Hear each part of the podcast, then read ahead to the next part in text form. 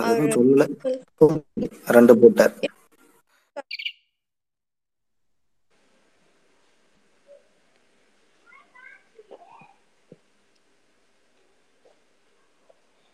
Okay okay தோழர்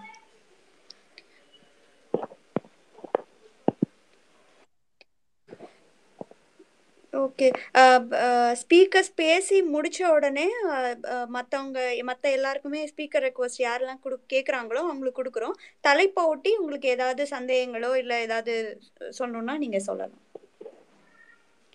okay தோழர் ஆரம்பிக்கிறதுக்கு முன்னாடி ஒரு சின்ன கேள்வி. சாரி டாபிக்ல பக்கத்தில் போக. மார்க்ஸ் தோழர் உங்களுக்கு இந்த பிஎஸ்எல்ன்ற பார்ட்டி தெரியுமா யூஎஸ்ல இந்த party for socialism and liberation அதை பத்தி எதனா கேள்விப்பட்டிருக்கிறீங்களா? தோழர் நம்ம நம்ம இதுல பேசிக்குவோமா? நம்ம தனியா பேசிக்குவோமா தோழர்?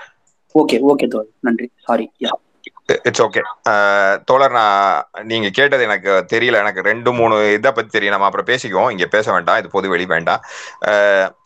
நான் சம்சீரம தோழருக்கு நான் ஃபோன் பண்ணிட்டு வரேன். நான் வெளியே போயிட்டு வரேன். அவர் ரெஸ்பாண்ட் பண்ணல. நீங்க நீங்க ஆரம்பிங்க ஹோஸ்ட் நான் வரேன். ஓகே நம்ம போலாம் ஹோஸ்ட் ஓகே தோழர்.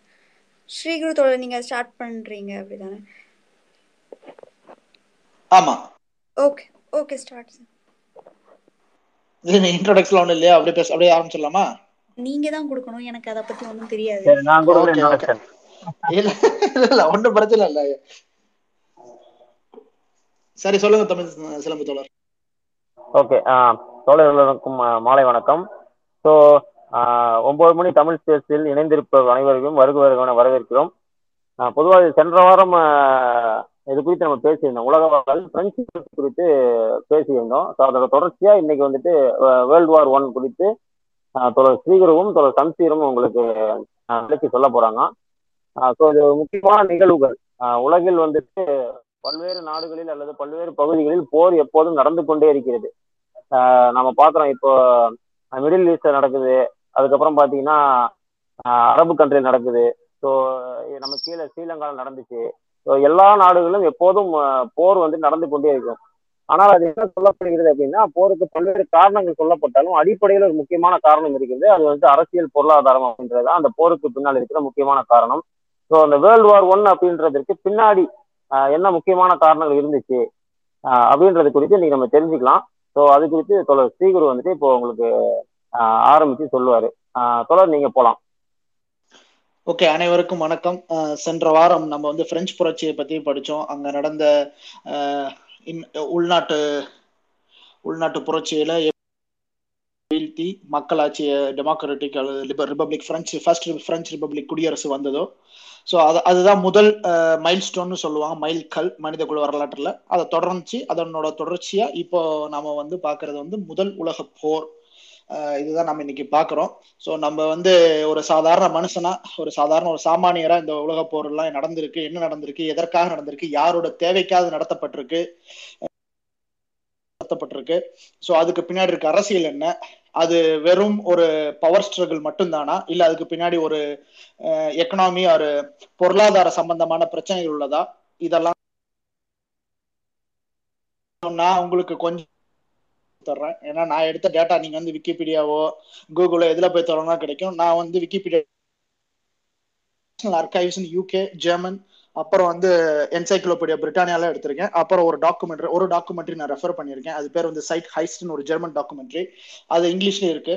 நான் உங்களுக்கு லிங்க் வேணா ஷேர் பண்ணி விட்றேன் இதுல இருந்தா நான் எடுத்த டாக்குமெண்ட் இன்ஃபர்மேஷன்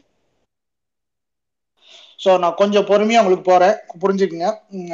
இந்த டவுட் இருந்தால் நம்ம பின்னாடி எடுத்துக்கலாம். ஏன்னா நிறைய டேட்டாஸ் கொடுப்பேன் உங்களுக்கு. ஸோ முடிஞ்ச அளவுக்கு நான் சிம்பிளிஃபை பண்ணி சொல்ல பார்க்குறேன் தோழர்களே. ஸோ வந்து இந்த முதல் உலக போர் வந்து தடுத்தரப்பட்டிருக்கலாம். இது ஒரு ஆக்சிடென்டாலேயோ நடக்கப்படல இது முழுக்க முழுக்க நடத்தையினாலையும் மனிதனோட பேராசையினாலையும் மனிதனோட தப்பான தவறான முடிவுகளால் மட்டுமே முதல் உலக போர் நடத்தப்பட்டது. இது எப்ப எந்த காலகட்டத்தில் நடந்துச்சுன்னு பாத்தீங்கன்னா கரெக்டா ஜூலை இருபத்தெட்டு ஆயிரத்தி தொள்ளாயிரத்தி பதினாலில் தொடங்கி நவம்பர் பதினொன்னாம் தேதி ஆயிரத்தி தொள்ளாயிரத்தி பதினெட்டாம் ஆண்டு முடிந்தது. கிட்டத்தட்ட நாலு வருஷம் நடந்திருக்கு. இதுல யார் யார் பங்கேற்றார்கள் அப்படின்னு பாத்தீங்கன்னா முதல் இந்த போர் தொடங்கும் போது ரெண்டு ஃப்ரெண்ட் இருக்காங்க. ஒன்னு வந்து என்ன சொல்லுவாங்கன்னா ட்ரிபிள் அலையன்ஸ் அதாவது மூவர் கூட்டணி ஒன்னு அதுக்கு ஆப்போசிட் அதாவது அது இன்னொரு சைடு மூவர் கூட்டணி. அதாவது ரெண்டு அணிகள் இருக்கு. அதுல மூணு மூணு கண்ட்ரிஸ் இருக்கு. நீங்க அப்படி புரிஞ்சுக்கங்க. இந்த ட்ரிபிள் அலையன்ஸ்ல பாத்தீங்கன்னா German empire Austro Hungarian empire அப்புறம் பாத்தீங்கன்னா கிங் ஆஃப் இட்டாலியன் கிங்டம் மூணு இருக்காங்க ஃபர்ஸ்ட் நான் இந்த ஆஸ்ட்ரோ ஹங்கேரியன் எம்பையரை பத்தி நான் போனதுலேயே பிரெஞ்சு புரட்சியிலேயே சொல்லியிருப்பேன். இதுதான் one of the oldest Roman எம்பையரோட ruins Habsburg எம்பையர்னு சொல்லுவாங்க. இது வந்து பல நூற்றாண்டுகளாகவும் பல ஆயிரம் நூற்றாண்டுகளாகவும் இந்த அரசாங்கம் இருக்கு. ஒரு பெரிய சாம்ராஜ்யம். இது இது கூட சக்தியான ஜெர்மன் எம்பையர் கிட்டத்தட்ட அதுவும் பெருசு. அந்த சைடு பார்க்கும்போது நம்ம kingdom of Britain UK French பிரெஞ்சோட தேர்ட் ரிபப்ளிக் நம்ம பிரெஞ்சு புரட்சி வரும்போது முதல் ரிபப்ளிக் அதுக்கப்புறம் நெப்போலியன் செகண்ட் ரிபப்ளிக் அதுக்கு அடுத்து அப்பா ஆட்சியில இருந்து பிரெஞ்சு தேர்ட் ரிபப்ளிக் இருக்கு. மூன்றாம் குடியரசு இருக்கு பிரெஞ்சு சைடு அப்புறம் பாத்தீங்கன்னா ரஷ்யன் எம்பையர் அதாவது சார் மன்னர் ஆட்சியின் அந்த ரஷ்யன் இருக்காங்க. இதான் இந்த சைடு மூணு கண்ட்ரிஸ் அந்த சைடு மூணு கண்ட்ரிஸ் இருக்காங்க. இதுதான் ஃபர்ஸ்ட் ஸ்டார்ட் பண்றது. அப்புறம் இது கிட்டத்தட்ட எயிட் பாயிண்ட் ஃபைவ் மில்லியன் அதாவது எட்டு புள்ளி அஞ்சு மில்லியன் மக்கள் இந்த வாரனால இறந்திருக்காங்க. One of the most disasters சொல்லுவாங்க. ரொம்ப கொடூரமான போர் முறை இதுல தான் யுத்திகள் தான் இதுல கையாளப்பட்டது. இதுலயும் என்ன பரிதாபம்னா இரண்டாம் உலக போர் மாலிய அதிகமா உயிரிழப்பு வந்து சந்திச்சது வந்து ரஷ்ய தேசம் தான் ரஷ்ய தேசம் மட்டுமே ஒன்னு புள்ளி எட்டு முதல் ரெண்டு மில்லியன் ஒரு மில்லியனா பத்து லட்சம் கணக்கு வச்சு இருபது லட்சம் ரஷ்ய படை வீரர்கள் இறந்திருக்காங்க. கிட்டத்தட்ட இருபத் கிட்டத்தட்ட இருபத்தி ரெண்டு லட்சம் மக்கள் வந்து ஊனமுற்றிருக்காங்க. அதாவது கை கால் இழந்தோ அதாவது உடைமை நடந்திருக்கு. சோ வரலாற்று ஆய்வர்கள் எப்படி இந்த போரை பாக்குறாங்கன்னா நீங்க வந்து மனிதகுல வரலாற்றில் இந்த முதல் உலக போர் வந்து ஒரு எப்படி சொல்றது ஒரு மிட்வே பாயிண்ட் மாதிரி அதாவது நடு மைய மாதிரி. இந்த வரலாறை பார்த்தீங்கன்னா இதுக்கு முன்னாடி நடந்த வரலாறு உலக போர் ஒண்ணுக்கு அப்புறம் நடக்க வரலாறு. அப்படிதான் பிரிக்கிறாங்க. இது வந்து ஒரு செக் பாயிண்ட் மாதிரி பிரிக்கிறாங்க. இது எப்படி இதுதான் முதல் குளோபல் வார் அதாவது உலகம் உலகமே எல்லாம் சேர்ந்து சண்டை போட்டது முதல் குளோபல் வார் அனைத்து பவர்களும் சேர்ந்து சண்டை சண்டை போட்டது. இது என்னென்ன சொல்றாங்கன்னா வார் ஆஃப் ப்ரொடக்ஷன் அதாவது இப்போ இண்டஸ்ட்ரியல் ரெவலைசேஷன் வந்ததுக்கு அப்புறம் வார் ஆஃப் ப்ரொடக்ஷனுக்கு அப்படி சொல்லுவாங்க. அப்புறம் வார் ஆஃப் இனோவேஷன் பல நடத்தப்பட்ட போர் அப்புறம் வந்து வார் ஆஃப் மாஸ் டெஸ்ட்ரக்ஷன் பல சேதங்களை உண்டாக்கிய வார் அப்படிதான் சொல்லுவாங்க. இது என்ன நடந்துச்சுன்னா இது என்ன பண்ணிட்டு போச்சுன்னா கடைசி அந்த வார் முடிஞ்சு போகும்போது யூரோப்போட பூகோள அமைப்பு இருக்கு இல்லையா? அதுல நிறைய கண்ட்ரி நிறைய ராஜ தேசங்கள் நிறைய சாம்ராஜ்யங்கள் இருந்துச்சு. அதெல்லாம் அழித்தொழிக்கப்பட்டு புது மேப் யூரோப் மேப்பே கம்ப்ளீட்டா சேஞ்ச் பண்ணிருச்சு இந்த வேர்ல்டு வந்து எல்லா நியூஸ் முடிஞ்சதுக்கு அப்புறம் ஒரு நியூஸ் வரும். அதுக்கு முன்னாடி பாத்தீங்கன்னா நடந்த எந்த ஒரு வார்லயோ பிரெஞ்சு புரட்சியிலயோ சோ நீங்க வந்து ஒரு எதிரிய நேர்ல பாப்பீங்க இல்ல ஏதாவது உங்களை சுடுவாங்க நீங்க ஒரு புல்லட்டால சாவீங்க இல்ல கத்தியால சாவீங்க. ஆனா முதல் உலக போர்ல என்னன்னே தெரியாது உங்க வீட்டுல ஒரு பாம்பு போடப்படும். நீங்க எப்படி செத்தீங்க ஏன் செத்தீங்கன்னே தெரியாது. அதாவது உங்களுக்கு எதிரியே தெரியாது. திடீர்னு ஒரு பாம்பை போட்டு உங்களை கொண்டு போயிருவாங்க. சோ இந்த போர் தான் முத முத சொன்னாங்க. சொல்லுவாங்க இங்கிலீஷ் சொல்லும் போது it is far better to face the bullets than to be killed at the home by a bomb அப்படின்வாங்க இங்கிலீஷ்ல. அதாவது நீங்க புல்லட்டால சாவறதே மேல் அதை விட்டுட்டு நீங்க பாம் வந்து யாருமே தெரியாம போட்டு போய் சாவறது ரொம்ப கொடுமையானதுன்னு சொல்லுவாங்க. இதுதான் உங்களுக்கு ஒரு சின்ன ஸ்னாப்சிஸ்க்காக கொடுக்குறேன். யார் யார் பங்கேற்றாங்க? என்ன அழிவுகளை கொடுத்துச்சு? எத்தனை பேர் ஊனமுற்றார்கள்? இந்த இண்டஸ்ட்ரியல் ரெவல்யூஷனால பயனடைஞ்ச நாடுகள் தன்னோட சாதனைகளையும் தன்னோட திறமைகளையும் வெளிப்படுத்தி கொண்டதுதான் முதல் உலக போர் அப்படின்னு தான் நம்ம பார்க்கணும்.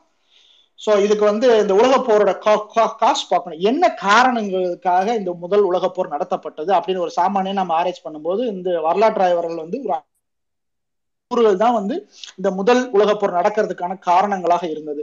ஃபர்ஸ்ட் பார்த்தீங்க அதாவது இங்கிலீஷ்ல சொல்லணும்னா மேனியான்னு எம்ஏஎன்ஐஏன்னு சொல்லுவாங்க. மேனியா மேனியான்னு சொல்லுவாங்க. எம் பார்த்தீங்கன்னா மிலிட்டரலைசேஷன் ராணுவமயமாக்குதல் ஒன்று ரெண்டாவது வந்து அலையன்சஸ் அது வந்து கூட்டணிகள். மூணாவது வந்து நேஷனலிசம் இது வந்து தேசியவாதம். நாலாவது வந்து இம்பீரியலிசம் இது வந்து ஏகாதிபத்தியம்.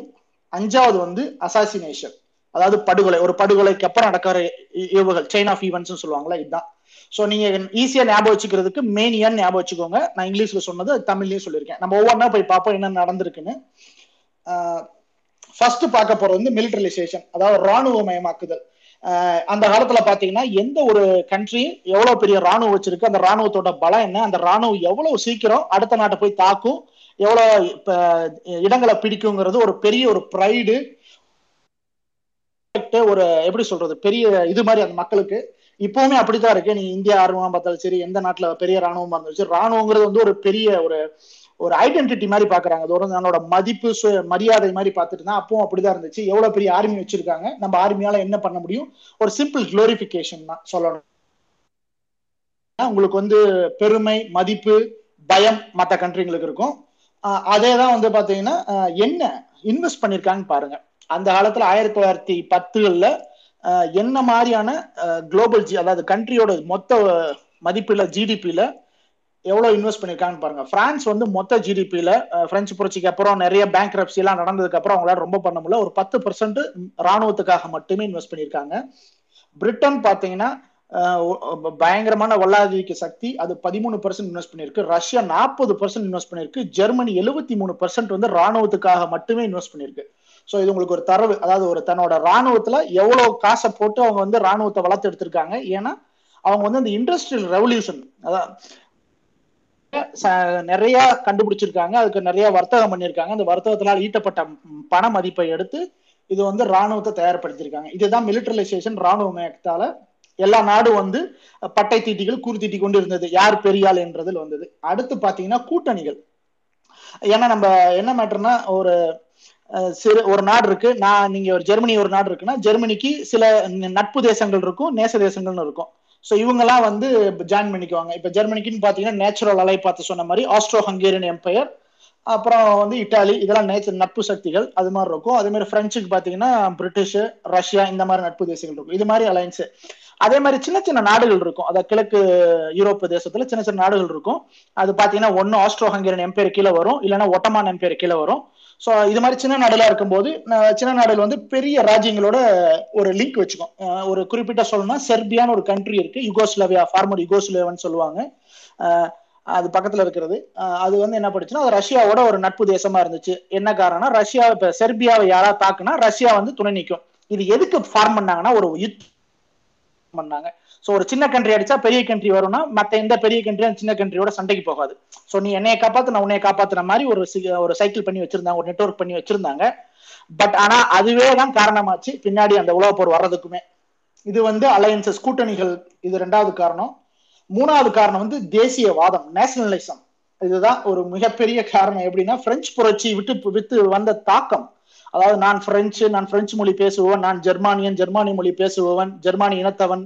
இந்த மாதிரி சொல்லுவாங்க. இது ஒரு ஹிஸ்டாரிக்கா சொல்லணும்னா எத்னிக் ஆரிஜின்ஸ் அதாவது பிறப்புறுப்பில் நான் ஒரு இனக்குழுவிலிருந்து வர்றேன் ஒரு லாங்குவேஜ் பேசுறேன். எனக்கு ஒரு பொலிட்டிக்கல் ஐடியாலஜி இருக்கு. என்னோட தேசம் அதாவது என்னோட நிலப்பரப்பு இந்த மாதிரி டிட்டர்மைன் பண்றது. இதுதான் நேஷனலிசம் இது ஏன் அந்த காலகட்டத்தில் அதிகமானுச்சுன்னா இந்த பிரெஞ்சு நான் சொன்ன மாதிரி பிரெஞ்சு ரெவல்யூஷன் விட்டு போன தாக்கம் வந்து அப்ப யூரோப்பிய தேசங்களில் பெருவாரியாக பரவி இருந்தது. அனைத்து தேசங்களுக்கும் இருந்தது. இது ஒரு முக்கியமான காரணம். அது பிரெஞ்சு ரெவல்யூஷனோட தாக்கம்னே நம்ம சொல்லலாம். ஆயிரத்தி தொள்ளாயிரத்தி ஆரம்ப காலகட்டத்தில் ஒரு ஆறு சூப்பர் பவர்னு சொல்லுவாங்க. கிரேட் பவர் சொல்லுவாங்க. பெரிய அரச அரச அரச ஆளுமைகள் அல்லது அரசாங்கங்கள் அல்லது பெரிய ராஜ்யங்கள்னு சொல்லலாம். ஒன்று வந்து பார்த்தீங்கன்னா கிரேட் பிரிட்டன் அதாவது இங்கிலாந்து அதோட அது ஒன்று ரெண்டாவது வந்து kingdom of France kingdom of Russia kingdom of Germany Austro Hungarian and Italy இதுதான் ஆறு பெரிய ராஜ்யங்கள் அந்த காலத்தில் இருந்தது. இவங்களுக்கு இடையில வந்து தொழில் போட்டி யார் எக்கனாமியை இது பண்றது யா எந்த நாட்டுக்கு படையெடுக்கிறது இந்த மாதிரி போட்டிகிட்டே போயிட்டு இருந்துச்சு. அப்போ வந்து இந்த தேசியவாத சிந்தனை கொண்ட மக்கள் மக்களும் இருந்தாங்க அரசாங்கமும் இருந்துச்சு. இது நடந்துட்டு இருந்துச்சு. அடுத்து இதுல இன்னொன்னு என்ன பார்க்கணும் நம்ம வந்து மார்க்கெட் தான் மேட்டர் ஏன்னா இப்ப ஜெர்மனோ பிரான்ஸோ இங்கிலாண்டோ வந்து தொழில் புரட்சியை மு- பயன்படுத்தி நிறைய வந்து தயாரிக்க ஆரம்பிச்சிட்டாங்க பொருட்களும் மெட்டீரியலும் இதை வந்து அவங்க எங்கேயா கொண்டு வித்து தான் ஆகணும். அதனால வந்து கிட்டத்தட்ட பாத்தீங்கன்னா ஜெர்மனிக்கும் இங்கிலாந்துக்கும் ஸோ இண்டஸ்ட்ரியல் டாமினன்ஸ் வந்து யூரோப்ல பெருவாரியா இருந்துச்சு. ஸோ எங்க போய் வைக்கிற? இதுல வந்து பிரான்ஸுக்கு ஒரு பங்கு இருந்துச்சு. ஆனா இவங்க மூணு பேர் தான் ரொம்ப கம்பீட் பண்ணிட்டு இருந்தாங்க. சந்தையை யார் பிடிப்பது? இதுதான் மெயின் இதுதான் ஹார்ட் கோர் பாட்டம் லைன் நான் பாக்குறேன். இதுதான் முக்கியமா எல்லா பெரிய வரலாற்று ஆய்வாளர் சொன்னாங்க. சந்தையை யார் கைப்பற்றுவது? என்னோட பொருட்களையும் பண்டங்களையும் நான் யாரிடம் விற்க முடியும்? இதற்கு யார் தடையாக உள்ளார்கள்? இதுதான் முக்கிய மூ- மூலாதாரமான காரணமா இருந்தது உலக போருக்கு. இதுக்கு கொஞ்சம் பின்னாடி இப்ப பாத்தீங்கன்னா ஆயிரத்தி எட்நூத்தி எழுபதுல வந்து ஒரு வார் நடக்குது. பிரெஞ்சுக்கும் ஜெர்மனிக்கும் அதாவது பெருசியன் எம்பையருக்கும் அதுல வந்து பிரெஞ்சு ஒரு சிறு பகுதியை பிரெஞ்சு வந்து சிறு பகுதியை ஜெர்மன் ஆர்மிகிட்ட இழக்குது. அந்த பகுதி வந்து ஜெர்மனோட ஜெர்மன் எம்பையரோட சேர்க்கப்படுது. அதனாலேயே பிரெஞ்சு வந்து ஒரு சந்தர்ப்பத்தை தேடிக்கிட்டே இருக்கு. திருப்பி அந்த இழந்த நிலப்பரப்பை திருப்பி எடுக்கிறதுக்காக. அப்படியே நீங்க கீழே வந்தீங்கன்னா நம்ம பால்டிக்கு இந்த ஏரியா வந்து பால்கன் ஏரியால வந்தீங்கன்னா கருங்கடல் ஒட்டி டர்க்கி ஒட்டமான பேர் வந்து ரொம்ப காலமா பெரிய சாம்ராஜ்யம் பாத்தீங்கன்னா மனித வரலாற்றுல ஒட்டமான பேர் சொல்லுவாங்க. டர்க்கி வந்து இஸ்தான்புல்ல தலைநகரா கொண்டு ஆளுமை செலுத்தி அதை கான்ஸ்டான்டினோல் சொல்லுவாங்க. பிரிட்டிஷ் அல்லது இங்கிலீஷ் ஹிஸ்டாரியன்ஸ் அங்க வந்து அவங்க இருக்காங்க. ஒரு நானூறு வருஷமா வந்து இந்த பால்கன் ஈஸ்டர்ன் கண்ட்ரிஸ் பாத்தீங்கன்னா ரொமேனியா செர்பியா பல்கேரியா இந்த மாதிரி கண்ட்ரிஸும் வந்து இதுல வச்சிருக்காங்க. ஸோ ஆப்ரேஷன் பண்ணிட்டு இருக்காங்க. அது ஒரு பிரச்சனை இருக்காங்க போயிட்டு இருக்கு. இதே டயத்துல என்ன நடக்குதுன்னா இந்த ஒட்டமான் எம்பையரும் ஒட்டமான் எம்பையர்ட்ட இருந்து ஒரு செர்பியால இருந்து ஒரு பகுதி இருக்கு. அதாவது போஸ்னியான்னு இன்னைக்கு ஒரு கண்ட்ரி இருக்கு. போஸ்னியா ஹெர்சகோனியான்னு சொல்லுவாங்க. இன்னைக்கு அந்த அது வந்து செர்பியா எப்படி பாக்குறாங்கன்னா அதுல வர்ற போஸ்னியா பகுதி வந்து செர்பியாவோட உரிமை செர்பியாவோட நிலம் அப்படின்னு பாக்குறாங்க ஆனா அன்னைக்கு இருந்த ஆஸ்ட்ரோ ஹங்கேரியன் எம்பையர் தன்னோட படைபலத்தால அந்த போஸ்னியாவை ஆஸ்ட்ரோ ஹங்கேரியன் எம்பையரோட இணைக்க முயற்படுது. அதுல வெற்றியும் படுறாங்க ஒட்டமான்ட்ட இருந்து செர்பியாவுக்கு போகாம ஆஸ்ட்ரோ ஹங்கேரியன் எம்பையர் வந்து போஸ்னியாவை எடுத்துக்குது. இது ஒரு பெரிய பிரச்சனையா இருக்குதாங்க. இது இதுக்கு அடுத்து தான் வரப்போகுது. இது வந்து ஆயிரத்தி தொள்ளாயிரத்தி எட்டுல போஸ்னியா வந்து ஆஸ்ட்ரியன் எம்பையர் வந்து அனெக்ஸ் பண்ணிடுறாங்க. அன்னையில இருந்து அறிவிச்சிடுறாங்க. இது எங்களோட நிலப்பகுதி. ஓட்டமான் எம்பையர் வரக்கூடாதுன்னு சொல்றாங்க. இது போயிட்டு இருக்கு இது தேசியவாதத்தில் நடந்துட்டு இருந்த சிறு பிரச்சனைகள். அப்புறம் வந்து ஏகாதிபத்தியம் இம்பீரியலிசியம் சொல்லுவாங்க. ஏகாதிபத்தியம் இந்தியா கூட இதுல பட்டுச்சு. ஆயிரத்தி எட்நூறு எட்நூறுக்கு அப்புறம் பாத்தீங்கன்னா இண்டஸ்ட்ரியல் ரெவல்யூஷன் வந்துருச்சு. French Portugal Spain England Germany எல்லா நாடுகளும் வந்து ஆப்பிரிக்கா ஏசியா லத்தீன் அமெரிக்கால போய் காலனிகளை நிறுவுறாங்க. எதுக்கு காலனி நிறுவுறாங்களா ரெண்டு விஷயம் தான் சுரண்டணும் அங்க இருக்க வளங்களை கொள்ளையடிக்கணும் அங்க ஒரு சந்தையை ஏற்படுத்தணும். இதுல பாத்தீங்கன்னா கிட்டத்தட்ட ஜெர்மனிக்கும் பிரான்ஸுக்கும் சண்டை வருது. பிரான்ஸுக்கும் இங்கிலாந்துக்கு சண்டை வருது. பிரான்ஸ் இங்கிலாந்து சேர்ந்து நார்த் ஆப்பிரிக்கால வந்து ஜெர்மனி ஏற்று போடுறாங்க. எல்லாம் வந்து பாத்தீங்கன்னா சந்தை சந்தையை பிடிக்கிறதுக்காக மட்டுமே இந்த யுத்தங்கள்லாம் நடத்தப்படுது. இது மெயின் யூரோப்ல நடக்கல. ஆப்பிரிக்கால நடக்குது. அப்புறம் நம்ம இந்தியாவில கூட நிறைய French France Indian British war நடந்திருக்கு. பிரான்ஸுக்கும் இங்கிலாந்துக்கும் நடந்திருக்கு. இது எல்லாமே வந்து சந்தைக்காக நடத்தப்பட்டதான் இது எல்லாமே வந்து காலனி நாடுகள்லயோ இல்ல மோஸ்ட்லி பாத்தீங்கன்னா யூரோப்பியன் கன் ஆப்பிரிக்கன் கண்ட்ரிஸ்ல நடத்திருக்காங்க. இதை அங்க பாத்துட்டே இருக்கலாம். இது ஒரு காரணமா இருக்கு. கொலனியல் ரைவல்ரி அதாவது ஏகாதிபத்தியத்துல இருக்கிற சிக்கல் யார் வந்து எத்தனை கண்ட்ரியை பிடிக்கிறாங்க இருக்கிற சிக்கல் அங்க வந்து அவங்க வந்தோட பலத்தை பிரயோகிக்கிறாங்க. இது மாதிரி வார் போயிட்டே இருக்கு. இது வந்து நாலாவது. இது வந்து முத்தாய்ப்பா வந்ததுதான் கடைசி காரணம். இதுதான் வந்து ரொம்ப வீக்கான காரணம்னு சொல்லி ஆனா மெயினான காரணம் இதுக்கப்புறம் இந்த ஈவெண்ட்டே ஆரம்பிக்குது. இதுதான் படுகொலை. படுகொலை அசாசினேஷன் படுகொலை. இது யார படுகொலை பண்றாங்கன்னா ஆஸ்ட்ரோ ஹங்கேரியன் எம்பையர் அதாவது அடுத்து ராஜாவா வரப்போற இருக்கிற இளவரசர். இவர் வந்து பாத்தீங்கன்னா பிரான்ஸ் ஃபெர்டினான்னு சொல்லுவாங்க. ஆர்ச் டியூக் அப்படின்னா ஆர்ச் டியூக்னா ராஜா இறந்ததுக்கு அப்புறம் ராஜா வந்து அரியணை இழந்ததுக்கு அப்புறம் அடுத்த ராஜாவாக போகிற இள பட்டத்து இளவரசர் இவர் தான் பிரான்ஸ் டியூக். இதுதான் ஆஸ்ட்ரோ ஹங்கேரியன் எம்பையர் அதோட இருக்காரு. இவரை வந்து யாரு கொள்றாங்கன்னு பாத்தீங்கன்னா நம்ம செர்பியால இருக்கிற பிளாக் ஹேண்ட் அப்படின்னு ஒரு ஆர்கனைசேஷன் இருக்கு. ஒரு மிலிட்டன்ட் குரூப் அல்ல புரட்சியாளர்கள் குரூப் இருக்கு. ஏன்னா அவங்க வந்து போஸ்னியா வந்து ஆஸ்ட்ரோ ஹங்கேரியன் எம்பையரோட சேர்த்தது அவங்களுக்கு பிடிக்கல. அவங்களுக்கு வந்து போஸ்னியா வந்து செர்பியாவோட சேர்க்கணும்னு ஆசைப்படுறாங்க. அதனால வந்து இந்த குரூப் ஒரு மிலிட்டன்ட் குரூப் புரட்சியாளர் குரூப் தனியாக ஒர்க் பண்ணிட்டு இருக்கு. அந்த நேரத்தில் பார்த்தீங்கன்னா இந்த ஆர்ச் டியூக் அதாவது பட்டத்திலவரசர் பிரான்ஸ் ஃபெர்டினாண்ட் வந்து போஸ்னியாவுக்கு சவாஜியோன்னு ஒரு ஏரியா இருக்கு. அங்க வந்து தன்னோட மனைவி சோஃபியாவோட விசிட் போறாரு. அந்த இடத்துக்கு போறாரு.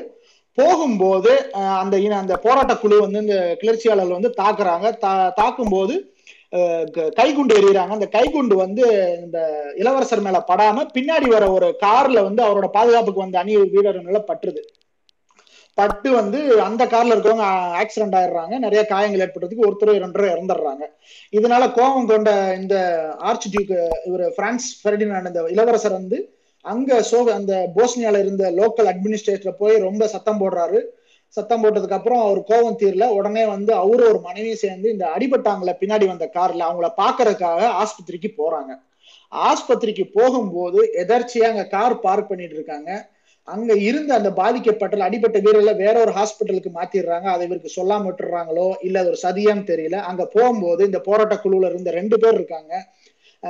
பிரின்சிப்னு இருக்காரு. கவ்ரிலியோ பிரின்சிப்னு ஒரு பத்தொன்பது வயசு இளைஞன் வந்து ஒரு கை துப்பாக்கியை வச்சு அந்த அந்த இளவரசியையும் அந்த ராஜா அந்த இளவரசரையும் கொள்கிறார் இவர் வந்து இந்த செர்பியன் புரொட்டஸ்டன்டல் பிளாக் ஹேண்டுங்க ஆர்கனைசேஷனை சேர்ந்த ஒரு மெம்பர் இவர் பேர் வந்து கவ்ரிலியோ பிரின்சிப். இவர் வந்து இந்த பட்டத்து இளவரசியும் இந்த இளவரசியும் கொள்கிறார் இருபத்தெட்டு ஜூன் ஆயிரத்தி தொள்ளாயிரத்தி பதினாலு இதுதான் நடக்குது. இதனால வந்து பாத்தீங்கன்னா பிரான்ஸ் ஜோசப் அவர் தான் ஆஸ்ட்ரோ ஹங்கேரியன் எம்பையரோட அப்பா அவர் தான் அப்பா வந்து king of Austro Hungarian empire அப்பா வந்து இது பண்றாங்க. அதாவது அல்டிமேட்டை கொடுக்குறாங்க. நாற்பத்தெட்டு மணி நேரத்துல எனக்கு என்ன நடந்துச்சு சொல்லணும்னு சொல்றாங்க. இது சும்மா ஒரு ப்ரிப்பேர் பண்றதுக்கு தான். அப்பவே நமக்கு தெரிஞ்சிருச்சு வார் ஸ்டார்ட் ஆக போகுதுன்னு. அப்ப வந்து இங்க இருக்கிற வந்து கைசர் வில்ஹம் டூன் இருக்கவர் தான் கிங் ஆஃப் ஜெர்மனி அவரு வந்து பிரான்ஸுக்கு சொல்லிட்டாரு நீங்க என்ன வேணாலும் பண்ணுங்க. நாங்க உங்களுக்கு சப்போர்ட்டா இருப்போம்னு சொல்லியாச்சு. அப்ப வந்து ஆஸ்ட்ரோ ஹங்கேரியன் எம்பையரோட ஜெர்மன் கிங்டம் ஜாயின் பண்ணிருச்சு. ஸோ வந்து அடுத்த நாளே அடுத்த இரு நாற்பத்தெட்டு மணி நேரத்துக்கு அப்புறம் ஆஸ்ட்ரோ ஹங்கேரியன் எம்பையர் செர்பியா மேல போர் தொடுக்குது. அனௌன்ஸ் பண்ணிட்டாங்க போர் தொடங்கிருச்சு. செர்பியா மேல போற தொடுக்குன்னு சொன்னதுக்கு அப்புறம் நான் முன்னாடியே சொன்ன மாதிரி இந்த கூட்டணி சக்திகளான ரஷ்யா ரஷ்யா சொல்லுது நானும் உங்களுக்கு செர்பியாவுக்கு சப்போர்ட் பண்றேன்னு செர்பியா சைடு வந்து நிக்குது. அப்ப ரஷ்யாவோட நட்பு தேசமான பிரான்ஸ் சொல்லுது நான் வந்து ரஷ்யாவுக்கு சப்போர்ட் பண்ணி ஜெர்மனியை அட்டாக் பண்றேன் ஜெர்மனி ஆஸ்திரியாவை அட்டாக் பண்றேன்னு வருது. அப்ப பாத்தீங்கன்னா பிரிட்டிஷ் வந்து நியூட்ரலா தான் இருக்காங்க பிரிட்டன் வந்து எந்த போருக்குமே போகல இவங்க தான் ஃபர்ஸ்ட் வர்றாங்க. இப்ப பிரான்ஸ் வந்தனால பிரான்ஸ் எதிர்த்து ஜெர்மன் வந்து பிரான்ஸை டிக்ளேர் பண்ணுது. பிரான்ஸ் மேல ஜெர்மன் வந்து அபிஷியலா சொல்லுது. இப்ப அதாவது போர் அறிவிக்குது. அதாவது ஜெர்மனி வந்து பிரான்ஸ் அட்டாக் பண்றேன்னு அறிவிச்சிட்டாங்க அபிஷியலா ஆனா பிரான்ஸ் பார்டர்ல டைரக்டா போக முடியாது. அதனால அவங்க என்ன பண்றாங்கன்னா பெல்ஜியம் வழியா பிரான்ஸ்குள்ள போறாங்க. பெல்ஜியம் அப்போ வந்து நியூட்ரல் கண்ட்ரி பெல்ஜியம் யாருக்குமே சப்போர்ட் பண்ணல. பெல்ஜியம் வந்து நான் வந்து நியூட்ரலா இருக்கேன். என்னை விட்டுருங்கன்னு சொல்லியிருக்காங்க. ஆனா இந்த ஜெர்மன் படை என்ன பண்ண பெல்ஜியம் மூலியமா பிரான்ஸ்குள்ள போகும்போது பெல்ஜியம் படை வந்து தடுத்து நிறுத்துது. அப்ப ஒரு சண்டை வருது. அந்த சண்டையை பார்த்தோன்னே பிரிட்டிஷ் என்ன சொல்லுதுன்னா பெல்ஜியம் ஒரு நியூட்ரல் கண்ட்ரி நீ அவங்க கூட என் சண்டைக்கு போறேன்ட்டு ஒரு காரணத்தை புடிச்சுக்கிட்டு பிரிட்டனும் முதல் உலக போரில் குதிக்கிறது. ஸோ இதுதான் வந்து செயின் ஆஃப் ஈவென்ட் சொல்லுவாங்க தெரியுங்களா? அதாவது ஒரு ஒரு ஒரு பிரச்சனையை தொட்டா வரிசையா கண்டினியூஸா நடக்கும். இதுதான் நடந்துட்டு இருந்துச்சு. இப்போ வந்துதான் நம்ம பார்க்கணும். ரெண்டு சைடா பிரியுது. ஒவ்வொரு நாடுகளும் ஒவ்வொரு பகுதி அதாவது ஒவ்வொரு சைடு எடுக்குது. எந்த சைடு எடுக்குதுன்னு பாருங்க. இது ரெண்டு எப்படி சொல்றாங்கன்னா வரலாற்று அலைடு போர்சஸ் கூட்டணி சக்திகள் மத்திய மத்திய சக்திகள்னு சொல்லுவாங்க. அலைடு ஃபோர்ஸஸ்ல பாத்தீங்கன்னா Great Britain France Russia Serbia Belgium Japan Italy Italy வந்து பின்னாடி தான் சேருது. ஆயிரத்தி தொள்ளாயிரத்தி ஆயிரத்தி தொள்ளாயிரத்தி பதினஞ்சுக்கு அப்புறம் தான் இட்டாலி அந்த சைடு போய் சேருது. சென்ட்ரல் பவர்ஸ்ல தான் இட்டாலி இருக்கு. அதாவது இந்த side Germany Austro Hungary Bulgaria Ottoman empire இதுதான் இருக்காங்க. இதான் இவர்தான் ரெண்டு தரமான மொத்த யூரோப்பியன் கண்ட்ரிஸ் கிட்டத்தட்ட ரெண்டு சைடா பிரிஞ்சுட்டாங்க. யூஎஸ் இது வரைக்கும் கேமுக்குள்ளேயே வரல. யூஎஸ் வந்து தனியாக தான் இருக்காங்க. ஏன்னா அவங்க வந்து மன்ரோன் ஒரு டாக்டரின் போட்டிருக்காங்க. அதாவது அந்த அவங்க அமெரிக்கன் ரெவல்யூஷனுக்கு அப்புறம் யூரோப்பியில இருந்து எது நடந்தாலும் அமெரிக்கா தலையிட மாட்டோம். அதே மாதிரி அமெரிக்கால எது நடந்தாலும் யூரோப்பியன் எந்த கண்ட்ரியும் தலையிடக்கூடாதுன்னு ஒரு டாக்டரின் போட்டிருக்காங்க. அதனால அவங்க வரமாட்டாங்க. அதுதான் அவங்களோட ஸ்டேட்டஸ் வேற. அதுக்கப்புறம் பார்த்தீங்கன்னா ஜெர்மன் வந்து இப்போ வந்து பிரான்ஸை தாக்குறதுக்கு முடிவு பண்ணிட்டாங்க. அவங்க வந்து ஒரு பிளான் தயாரிக்கிறாங்க. இப்போ வந்து அவங்க பிரான்ஸையும் தாக்கி ஆகணும் ரஷ்யாவையும் தாக்கி ஆகணும். ஏன்னா வந்து ஆஸ்ட்ரோ ஹங்கேரியன் பேர் டைரக்டா செர்பியா கூட சண்டை போட்டுட்டு இருக்கனால இவங்களுக்கு வந்து ரெண்டு வேலை கொடுத்துருக்கு. அதுக்கு பண்ண அவங்க பிளான் தான் ஸ்லைஃப் பிளான் ஒரு பிளான் பண்ணி ஜெல் பெல்ஜியம் விலியமா போய் பிரெஞ்சை சர்க்கிள் பண்ணி பண்றது. அவங்க வந்து பாத்தீங்கன்னா ஒரு ஆறு வாரம் பிரான்ஸை நம்ம பிடிச்சிடலாம் ஆறு வாரத்துக்கு அப்புறம் திருப்பி நம்ம போய் ரஷ்யாவை அட்டாக் பண்ணி ரஷ்யாவை பிடிச்சிடலாங்கிறதான் அப்ப இருந்த மிலிட்ரி கமாண்ட்மெண்ட் எடுத்த டிசிஷனு ஆனா அங்க பெல்ஜியம் படைகள் வந்து நியூட்ரலா இருந்தாலும் ஜெர்மனி படைகளை உள்ள அனுமதிக்கல. அதனால அவங்களுக்கு தொய்வு ஏற்படுது. ஸோ என்ன மேட்டர்னா இதுக்கு இன்னொரு காரணம் இருக்கு. அப்போ அந்த காலகட்டத்தில் பிரெஞ்சு வந்து ரொம்ப industrial country then Russia so அதனால அது ஒரு காரணமா இருக்கும் நினைக்கிறாங்க. நம்ம பிரான்ஸ் வந்து முன்னாடியே அடிச்சிட்டோம்னா ரஷ்யா அந்த அளவுக்கு தொழில் புரட்சி இல்லை. அதனால ரஷ்யா ஈஸியா பிடிச்சிடலாம்னு நினைக்கிறாங்க. அங்கதான் அவங்க தப்பு பண்றாங்க. இந்த ஸ்லைஃபன் பிளான் சொல்லுவாங்க ஜெர்மன்ல என்ன மேட்டர்னா ஸ்பீடா போய் ஒரு கண்ட்ரியை பிடிச்சிட்டு அடுத்து அதே ஃபோர்ஸ் இன்னொரு கண்ட்ரியை பிடிக்கன்னு சொல்லுவாங்க. ஆனா ஒர்க் ஆகல. அந்த பெல்ஜியம் அட்டாக் பண்ணோன்னே கிரேட் பிரிட்டனும் வாருக்குள்ள வந்துருது. ஆனா அது வந்து ஜெர்மன் வந்து ஆன்டிசிபேட்டே பண்ணல. எதிர்பார்க்கல பிரிட்டன் போர்ல வரும்னு ஆனா வந்துருச்சு. அதனால அவங்க பிரெஞ்சு பெல்ஜியம் கிரேட் பிரிட்டன் மூணு படையிலையும் சேர்ந்து போராடணும் எதிர்த்தா சண்டையிட்டு ஆகணும். அதே சைஸ்ல வந்து ரஷ்யன் படைகள் வந்து ஜெர்மன் படைகள் எதிர்பார்த்தது அளவோட சீக்கிரமா மொபைலைஸ் பண்ணிட்டாங்க. சீக்கிரமா பார்டருக்கு வந்து சேர்ந்துட்டாங்க. அவங்களும் வந்து கிட்டத்தட்ட ஈஸ்டர்ன் ஃப்ரண்ட்ல சண்டை போட்டுட்டு இருக்காங்க. ஸோ இது வந்துமே ஜெர்மன் பிளான் பண்ணது எதுவுமே ஒர்க் ஆகல. ரொம்ப டைட்டா போயிட்டு இருக்கு வாரு. இது கடையில பாத்தீங்கன்னா நம்ம பெல்ஜியம் வந்து ரெண்டு வாரத்துல பிடிச்சிடுறாங்க. ஜெர்மன் படையில பிடிச்சிட்டு பாரிஸ் ஒரு பதினஞ்சு இருபது கிலோமீட்டர் பாரிஸ் கிட்ட இருக்காங்க. பாரிஸ் பார்டர் இருக்காங்க. அப்போ வந்து மார்னு அப்படின்னு ஒரு நதி இருக்கு. அதான் வேலி. ஒரு வேலி சொல்லுவாங்க. ஃபேமஸ் வேலி சொல்லுவாங்க. British French. அதுல தான் வந்து ஜெர்மன் படை வந்து பிரெஞ்சு பிரிட்டிஷ் படைகள் சந்திக்குது. Marne river நதிக்கரையில. அப்ப என்ன பண்றாங்கன்னா சீக்கிரமா போறதுக்காக சில யுக்தி எல்லாம் யூஸ் பண்றாங்க பிரிட்டிஷ் பிரெஞ்சு படைகளும். கேப்ல இருக்குல்ல டாக்ஸி கேப்ல இருக்குல்ல டாக்ஸி எல்லாம் யூஸ் பண்ணி வேகமா படைக்கு போய் சேர்ந்து அங்க போய் சண்டை போடுறாங்க. சீக்கிரமா போறதுக்காக ஒரு கிட்டத்தட்ட ஆயிரம் டாக்ஸி கேப்ஸ் எல்லாம் யூஸ் பண்ணிருக்காங்க அந்த காலத்திலேயே அந்த இடத்துக்கு போறதுக்கு. போய் இந்த ஸ்லைஃபன் பிளான் அப்படிங்கிற ஜெர்மன் பிளானை வந்து அங்க வந்து சண்டையில தோக்கடிக்கிறாங்க பிரெஞ்சு பிரிட்டிஷ் படைகள் அங்கேயே ஜெர்மன் படைகள் தடுத்து நிற்பாட்டப்படுகிறது. இதுதான் அங்க நடக்குது. அந்த இதுக்கு வந்து நீங்க வரலாற்றுல பாத்தீங்கன்னா முதல் போர் மார்னே நதிக்கரையின் முதல் போர்னு சொல்லுவாங்க. இது one of the event biggest event ஏன்னா ஜெர்மன் போர்ஸை தடை தடை பண்ணி நிப்பாட்டிட்டாங்க அங்க. அதுக்கடுத்து பாத்தீங்கன்னா இந்த வெஸ்டர்ன் ஃப்ரண்ட் அதாவது வெஸ்டர்ன் ஃப்ரண்ட் இன்னொரு இருக்கு. இந்த இடம் தான் வந்து பாத்தீங்கன்னா கிட்டத்தட்ட ஒரு ஸ்டேல் மேட் அதாவது யார் ஜெயிக்கிறாங்க யார் தோக்க போறாங்கன்னு ஒரு முடிவுக்கே வர முடியாத நிலைமைக்கு போயிருச்சு. கிட்டத்தட்ட ரெண்டாயிரத்தி பதினாலுல ஆயிரத்தி தொள்ளாயிரத்தி பதினாலுல தொடங்கி பதினாறு வரைக்கும் நடந்துகிட்டு இருக்கு. இது வந்து ஒரு ஸ்டேல் மேட்னு சொல்லுவாங்க இல்லையா இங்கிலீஷ்ல ஒரு ந- ஒரு முடிவு இல்லாம போயிட்டு இருக்கு. இதுக்கப்புறம் தான் நீங்க பார்த்திருப்பீங்க பழைய படங்கள் எல்லாம். பதுங்கு குழிகளை வெட்டுறாங்க. பதுங்கு குழிகள் நார்த் சீல இருந்து கிட்டத்தட்ட சுவிட்சர்லாந்து வரைக்கும் ஒரு அறுநூறு கிலோமீட்டருக்கு பதுங்கு குழிகளை வெட்டுறாங்க. ரெண்டு படையினர் வெட்டுறாங்க பிரெஞ்சு படையினர் வெட்டுறாங்க ஜெர்மன் படையில அதை பிரிட்டிஷ் ஜெர் பிரெஞ்சு படையில ஒரு இதில் வெட்டுறாங்க ஜெர்மன் படையில இந்த சைடு வெட்டியிருக்காங்க கிட்ட ரெண்டு பேரை வெட்டி எதிர்த்து உட்காந்துருக்காங்க பதுகு குழியில் வந்து பாத்தீங்கன்னா கிட்டத்தட்ட ஒரு ஒரு மட்டு ஒரு மனிதன் வாழத்தக வா- வாழவே முடியாது. அப்படி எலிகளோடவும் இருந்துதான் சண்டை புரிஞ்சிட்டு இருக்காங்க ரெண்டு கிட்டத்தட்ட ரெண்டு வருஷமா இந்த பதுங்கு குழியில் இருந்தா பண்ணிட்டு இருக்காங்க நீங்க போய் ஒரு ரெஃபரன்ஸ்க்காக லைஃப் அட் ட்ரென்ச்சஸ்னு கூகுள்ல தேடி பாருங்க. அந்த காலகட்டத்தில் என்ன மாதிரி நிலைமையில அந்த போர் வீரர்கள் இருந்திருக்காங்க. அதுல ஒரே ஒரு நல்ல விஷயம் என்னன்னா ரெண்டா ஆயிரத்தி தொள்ளாயிரத்தி பதினாலு அப்ப கிறிஸ்துமஸ் பீரியட் அப்ப ரெண்டு படை வீரர்கள் எதிரெதிர் படை வீரர்களும் ஒரு கிறிஸ்துமஸை சேர்ந்தே கொண்டாடி இருக்காங்க. ஏன்னா அரசாங்கத்துக்கும் ராஜ்யத்துக்கும் தானே சண்டை. சாதாரண மக்கள் நம்மள மாதிரி மக்களுக்கு ஒரு சண்டை இல்லைல்ல. அதனால கிறிஸ்துமஸ் அப்போ ஒரு போற ஒரு ரெண்டு நாளைக்கு ஒத்தி வச்சுட்டு ரெண்டு படமும் சேர்ந்து தான் கொண்டாடி இருக்காங்க. கிறிஸ்துமஸ் முடிஞ்சதுக்கு அப்புறம் திருப்பி சண்டையை போட்டிருக்காங்க. இது வந்து ரொம்ப வந்து ஹியூமன் கண்டிஷன்ஸையே கொஸ்டின் பண்ணது வந்து இந்த ட்ரன்ச்சஸ் தான். அந்த பதுங்கு குழிகள்ல இருந்து ஒரு ஒன்றரை வருஷத்துக்கு மேல அவங்க சண்டை போட்டது வந்து பார்க்கவே முடியாது. ஏன்னா மட்லயே படுத்து களிமண்லயே புரண்டு சாப்பிட்டு அங்கேயே இருந்து ரொம்ப கொடுமையான வாழ்க்கை தான் அவங்களுக்கு அந்த பிறந்திருக்கு இருந்திருக்கு. அது அந்த ட்ரென்ச் ஃபார்பர்ல முத்தாய்ப்பா வந்து நடந்துச்சுன்னா ஒரு பேட்டில் ஆஃப் சோமேன்னு சொல்லுவாங்க. ஒரே நாள்ல மட்டும் 57000 பிரிட்டிஷ் படை வீரர்கள் கொல்லப்படுறாங்க. இது வந்து இது வரைக்கும் ஹியூமன் ஹிஸ்டரியில ஒரு நாள் 57000 பேர்லாம் கொல்லப்பட்டதே இல்லை. இது வந்து ஒரு இங்கிலாந்து படை வீரர்கள் கொல்லப்படுறாங்க. சாப்பாடு கிடையாது தூக்கம் கிடையாது. ரொம்ப அதை நோ மேன்ஸ் லேண்ட் சொல்லுவாங்களே மனிதன் வாழத்தகாத இடத்துல தான் அந்த ட்ரெஞ்சு குழிகளை வாழ்ந்துட்டு இருக்காங்க. இதை அது ஆயிரத்தி தொள்ளாயிரத்தி பதினாறு வரைக்கும் பிரெஞ்சு பிரிட்டிஷ் சைடுக்கு விக்ட்ரியோ பிரெஞ்சு ஆஸ்ட்ரோ ஹங்கேரியன் சைடுக்கு விக்ட்ரியோ எதுவுமே இல்லாம ஸ்டேல் மேட்ல இருக்கு. இதுக்கப்புறம் தான் இதுல வந்து இதுக்கு அடுத்து வர்றதா ரெண்டு நிகழ்வு நடக்குது. ஆயிரத்தி தொள்ளாயிரத்தி பதினேழுல ஒரு ரெண்டு நிகழ்வு நடக்குது. அதுதான் இந்த இதுக்கப்புறம் இந்த போற அடுத்த கட்டத்துக்கு கொண்டு போற நிகழ்வு. முதல் நிகழ்வு வந்து என்னன்னா ரஷ்யா வந்து இதுல வார்ல இருந்து பின் பின் போகுது. ஏன்னா அங்க நடக்கிற உள்நாட்டு கிளர்ச்சியும் நம்ம போல்ஸ்விக் கட்சி நடத்தின புரட்சியும் வந்து அந்த சார் மன்னலால் சார் நிக்கோலஸ் ரெண்டாம் சார் நிக்கோலஸ் வந்து ஆட்சியிலிருந்து விலக ரஷ்யா வந்து முதல் உலக போர்ல இருந்து விலகுது. ஸோ அந்த சைடு போயிடுச்சு இப்போ வந்து ஜெர்மன் படைகளுக்கு வந்து அந்த பிரச்சனை கிடையாது. ஃபுல் அண்ட் ஃபுல் வந்து பிரிட்டிஷ் பிரெஞ்சியை ஃபோக்கஸ் பண்ணி அட்டாக் பண்ணலாம். அதுவும் ஒரு காரணம். ஏன் ஸ்டேல்மேட் வந்ததுக்கான காரணம்? ஸோ இது முதல் ஈவெண்ட் ரஷ்யா வெளியே போகுது ஆயிரத்தி தொள்ளாயிரத்தி பதினேழுல. அதே டயத்துல பாத்தீங்கன்னா அமெரிக்கா என்ட்ரி ஆகுது. இந்த அமெரிக்கா என்ட்ரி ஆகிறதுக்கு முன்னாடி உங்களுக்கு கொஞ்சம் இன்ஃபர்மேஷன் கொடுக்குறோம் ஏன் அமெரிக்கா இந்த அமெரிக்காவோட என்ன அவங்களுக்கு காரணம்? அவங்களோட தேவைகள் என்ன? அவங்களோட ஆதாயம் என்ன இந்த உலக போர்ல? அப்படிங்கறது நீங்க தெரிஞ்சுக்கிறதுக்கு நான் உங்களுக்கு வரலாற்றுல பின்னோக்கி ஒரு பத்து வருஷம் பின்னாடி கூட்டு போறேன். நீங்க படிச்சிருப்பீங்க. வர பொருளாதார நிபுணனா இருந்தீங்கன்னா ஆயிரத்தி எட்நூத்தி தொண்ணூத்தி மூணுல ஒரு பினான்சியல் கிரைசிஸ் வருது. அதுக்கடுத்து ஆயிரத்தி தொள்ளாயிரத்தி ஏழாம் ஆண்டு ஒரு பேனிக் வருது. ஃபினான்சியல் பேனிக் அதுக்கு வந்து கிளிக்கர் போக்கர் கிரைசிஸ் சொல்லுவாங்க. அது வந்து பினான்சியல் கிரைசிஸ் என்ன ஆச்சுன்னா அது banking crisis banking sector crisis என்ன பண்ணுதுன்னா நம்ம ஜேபி மார்கன் என்ன பண்றாருன்னா அவங்களுக்கு தெரியும் இந்த கேள்விப்பட்டிருப்பீங்க எல்லாருமே. ஜேபி மார்கன் என்ன பண்றாருன்னா ஒரு சும்மா ஒரு ஆத்தன்டிகேஷனா ஒரு லெட்டர் பாஸ் பண்றாரு. அதாவது நியூயார்க்ல இருக்க ஒரு பெரிய பேங்க் வந்து பேங்க் ஆயிடுச்சுன்னு ஒரு நியூஸ் ஃபார்ம் பண்றாங்க.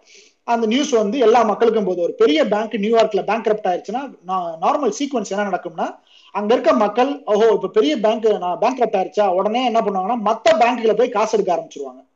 சோ எல்லாரும் போய் உடனே உடனே பேங்க்ல போய் காசு எடுக்க ஆரம்பிச்சிட்டாங்க. ஏன்னா பெரிய பேங்கே பேங்க் ஆயிடுச்சு இந்த இவர் ஜேபி மார்கன் வந்து ஒரு பெரிய நேம் அப்ப பேங்கிங் மேட்டத்துல அவரே சொல்லிட்டாருன்றனால அவர் தொழில் போட்டியில சொன்னாரா? எதுக்காக சொன்னாருன்னு தெரியல. சொல்லிட்டாங்க. எல்லா மக்களும் போய் காசு எடுக்க ஆரம்பிச்சிட்டாங்க. காசு எடுக்க ஆரம்பிச்சுன்னா பேங்க் என்ன பண்ணுது? கடன் வாங்கியிருப்பாங்க இல்லையா? கடன் வாங்கியிருக்கவங்க எல்லாம் புஷ் பண்ண ஆரம்பிச்சு நீ கடனை திருப்பி உடனே பே பண்ணு. நீ கொடுத்த டைம்ல உனக்கு கிடையாது. உடனே பே பண்ணு சொல்ல ஆரம்பிச்சிச்சு. இதனால ஒரு பெரிய டர்மாயில் வந்து ஒரு பெரிய பேங்கிங் கிரைசிஸ் வந்துருச்சு. அப்ப வந்து செனட் சொல்லுது. செனட் வந்து ஒரு ஆளை நியமிக்குது. செனட்டர் நெல்சன் ஆல் ரிச்னு ஒரு ஆளு. அவரை வந்து இந்த பேங்கிங் கிரைசிஸ் எதனால் நடந்துச்சு? இதனால ஒரு பெரிய பொருளாதார வீழ்ச்சி வந்து நம்ம அமெரிக்காவுக்கு வந்திருக்கு. இதை வந்து ஆராய்ச்சி பண்ணுங்கன்னு நெல்சன் ஒரு ஆள் உங்களுக்கு சிம்பிளா சொல்றா சொல்லி நெல்சன் ஒரு செனட் மெம்பரை அமைக்குது. அந்த நெல்சன் பாத்தீங்கன்னா பின்னால அவர் வந்து ராக்கஃபில்லர் ஃபேமிலியில ஒரு மெம்பரா கல்யாணம் கல்யாணத்து மூலியமா ஜாயின் ஆகுறாரு. இவர் இவரோட ஐடியால தான் சேர்ந்து ஜேபி மார்கன் எஸ்டேட்ல ஒரு ஐடியா பண்றாங்க. என்ன ஐடியா பண்றாங்கன்னா இனிமேல் வர பினான்சியல் கிரைசிஸ் தடுக்கிறதுக்காக நம்ம என்ன பண்ணோம்னா த ஃபெடரல் ரிசர்வ் பேங்க்னு ஒன்று சென்ட்ரல் பேங்க் கிரியேட் பண்ணணும். இன்னும் அமெரிக்காவில் இருக்கு. இந்த ஃபெடரல் ரிசர்வ் தான் உலகத்திலே பிக்கஸ்ட் பேங்க் இந்த பேங்க்குக்கான கட்டமைப்பும் நம்ம ஐடியாவும் அதுக்கப்புறம் தான் வருது. இது வந்து நெல்சன் தான் எடுக்கிறாரு இது வந்து ஜேபி மார்கனோட பர்சனல் எஸ்டேட்ல எல்லா இன்டர்நேஷனல் பேங்கரும் சேர்ந்து இந்த ஐடியாவை ஆயிரத்தி தொள்ளாயிரத்தி பத்தாம் ஆண்டு இந்த ஐலாண்ட்ல நடக்குது. எல்லா முத முத இந்த ஃபெடரல் ரிசர்வுக்கான ஐடியாவை வந்து எந்த லெஜிஸ்லேட்டரும் எந்த செனட்டும் எந்த காங்கிரஸ்மேனும் சொல்லல. இந்த ஃபெடரல் ரிசர்வ் பேங்க் வேணும்னு அந்த பேங்கிங் இன்டர்நேஷனல் பேங்கிங் நடத்துற பேங்கர் சோ கால்டு கேபிட்டலிஸ்ட் தான் இந்த ஐடியாவை கொண்டு வராங்க. எந்த மக்கள் ஓட்டு போட்டாங்களோ அவங்களாம் இந்த ஐடியா கொண்டு வந்து ஃபெடரல் ரிசர்வ் வந்து கொண்டு வரது முழுக்க முழுக்க வந்து கேபிட்டலிஸ்டுக்கு இந்த பேங்கர் தான் கொண்டு வராங்க. இந்த கேபிட்டலிஸ்ட் வந்து இதை வந்து நெல்சன்ட்ட கொடுக்குறாங்க. ஏன்னா ஒரு செனட் மெம்பர் காங்கிரஸ்ல அவரு அப்ப வந்து யூஎஸ் பிரசிடென்டா எலெக்ட் ஆக போற இருக்கவர் ஒருத்தரீங்களா உட்ரோ வில்சன் கேள்விப்பட்டிருப்பீங்க? பிரசிடென்ட் வந்து உட்ரோ வில்சன் வாரு. அப்ப வந்து உட்ரோ வில்சனோட எலெக்ஷனுக்காக கம்பெயின் பண்றதுக்காக இந்த பேங்கர்ல சப்போர்ட் பண்றாங்க. பேங்க்ல இருந்து நீங்க வந்து அமெரிக்க பிரசிடென்டா வர்றதுக்கு நான் உங்களுக்கு ஹெல்ப் பண்றோம். ஆனா நீங்க வந்ததுக்கு அப்புறம் இந்த ஃபெடரல் ரிசர்வ் பேங்கை நீங்க வந்து எங்களுக்காக ஒரு சட்டம் பாஸ் பண்ணி கொடுக்கணும் அப்படின்னு சொல்றாங்க. அவரு பிரசிடென்டா ஆகிறதுக்கு முன்னாடியே இந்த சட்டத்துக்கு அமல் ஒத்துக்கிட்டாரு. ஸோ ஆயிரத்தி தொள்ளாயிரத்தி பதிமூணு பதினாலு கணக்குல இது கிறிஸ்துமஸ்க்கு முன்னாடி யாருமே காங்கிரஸ் காங்கிரஸ்மேன்ல யாருமே இல்லை. யூஎஸ் செனட்ல ஃபெடரல் ரிசர்வ் பேங்க் அப்படிங்கிற இந்த ஆக்ட் ஃபார்ம் ஆகுது. அது மூலியமா இந்த ஃபெடரல் ரிசர்வும் வருது. அது இன்னைக்கு வரைக்கும் ஃபெடரல் ரிசர்வ் அமெரிக்காவோட பெரிய சக்தி. உலகத்திலே பெரிய பேங்க்னு சொல்லுவாங்க. பெரிய வெல்த் வச்சிருக்க ஒரு பெரிய பேங்க் அப்பதான் வந்து லைவ்ல வருது. இது எல்லாமே பேங்கிங் செக்டர் பண்ணது. உட்ரோ வில்சனோட அப்ரூவல்ல அது வந்துருச்சு. ஸோ அதுக்கப்புறம் அந்த ஃபெடரல் ரிசர்வ் வந்ததுக்கு அப்புறம் இது என்னென்ன பண்ணுச்சுன்னு பார்த்தீங்கன்னா கிட்டத்தட்ட அதுக்கு அடுத்து நடந்த எல்லா உலக போரோ சின்ன சின்ன போரோ எதா இருந்தாலும் சரி அமெரிக்காவுக்கு ஃபண்ட் பண்ணிருக்கு எது சண்டை போட்டவங்களுக்கு ஃபண்ட் பண்ணிருக்கு இதுதான் டேட்டா இதுல மூணு முக்கியமான போர் பார்த்தீங்கன்னா உலக போர் ஒன்னு உலக போர் ரெண்டு வியட்நாம் பார் இதுதான் நான் சொல்றது. இதுக்கு அடுத்து வந்து ஈராக் வாரில் நடந்திருக்கு. அதுக்கு பண்ணிருக்கு பெரிய போர்னு பார்த்தீங்கன்னா இந்த மூணு போருக்கு வந்து ஃபெடரல் ரிசர்வ் தான் காசு கொடுத்துருக்கு. வட்டிக்கு காசை கொடுத்து அவங்ககிட்ட ப்ராஃபிட்டை வாங்கியிருக்கு. இதுதான் நீங்க அமெரிக்காவை புரிஞ்சுக்கணும். அப்புறம் வந்து சொல்றாரு. நம்ம உட்ரோ வில்சன் என்ன சொல்றாருன்னா உலக போர்ல வந்து சொல்றாரு நம்ம வந்து நியூட்ரல் கண்ட்ரி அப்படின்னு பப்ளிக்கா ஓப்பன் ஸ்டேட்மெண்ட் விடுறாரு. நம்ம வந்து இந்த யூரோப்பியன் நடக்கிற உலக போர்ல நம்ம கலந்துக்க போறது இல்ல ஏன்னா அதுல நம்மளுக்கு எந்த இதுவும் இல்லை அப்படிங்கிறாங்க. ஆனா இது நம்மளுக்கு தெரியும். பின்னாடி இருக்க இந்த கேபிட்டலிஸ்டுக்கு இண்டஸ்ட்ரியலைஸ் என்ன பண்றாங்கன்னா இது வந்து இப்படிதான் சொல்லிட்டு இருப்பாருன்னா அவங்க ஆல்ரெடி ஒர்க்கை ஸ்டார்ட் பண்ணிடுறாங்க. ஒர்க்கை ஸ்டார்ட் பண்ணதுக்கு அப்புறம் வந்து நம்ம எப்படி போயிடணும் ஏன்னா காசு இருக்கு நிறைய காசு இருக்கு. நம்ம எப்படி காசு இருக்குன்னா ஒரு வார் வந்துச்சுன்னா ஈஸியா காசை சம்பாரிச்சிடலாம்னு கேபிட்டலிஸ்டுக்கு நல்லாவே தெரியும். அதனால அதனால அதன் காரணம் தான் இத்தனை போர் நடக்கிறதுக்கு ஒரே ஒரு காரணம்னா அதாவது கேபிட்டலிஸ்டுக்கு அவரோட ஐடியா அதுக்கு பின்னாடி இருக்க இன்ட்ரெஸ்ட் அண்ட் ப்ராஃபிட்ஸ் இதுதான். அவங்க மக்கள் உயிரோ மக்கள் இதெல்லாம் அவங்களுக்கு கவலை கிடையாது. அதனால இந்த ஃபெடரல் ரெஸ்ட் நிறைய காசு இருக்கு இல்லையா இப்ப?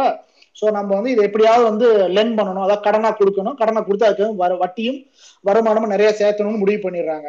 அதுக்கப்புறம் அதுல வந்து கொலோனல் எட்வர்ட் ஹவுஸ்னு ஒருத்தர் இருக்காரு. அவர் யாருன்னு பாத்தீங்கன்னா உட்ரோ வில்சனோட டாப் அட்வைசர் இன்க்ளூடிங் மென்டர் அதாவது உட்ரோ வில்சனுக்கு ஏதாவது கன்சல்டன்ஸ் வேணும்னா இந்த ஹவுஸ்ங்கிற ஒருத்தர் எட்வர்ட் ஹவுஸ் தான் போய் பேசுவாரு.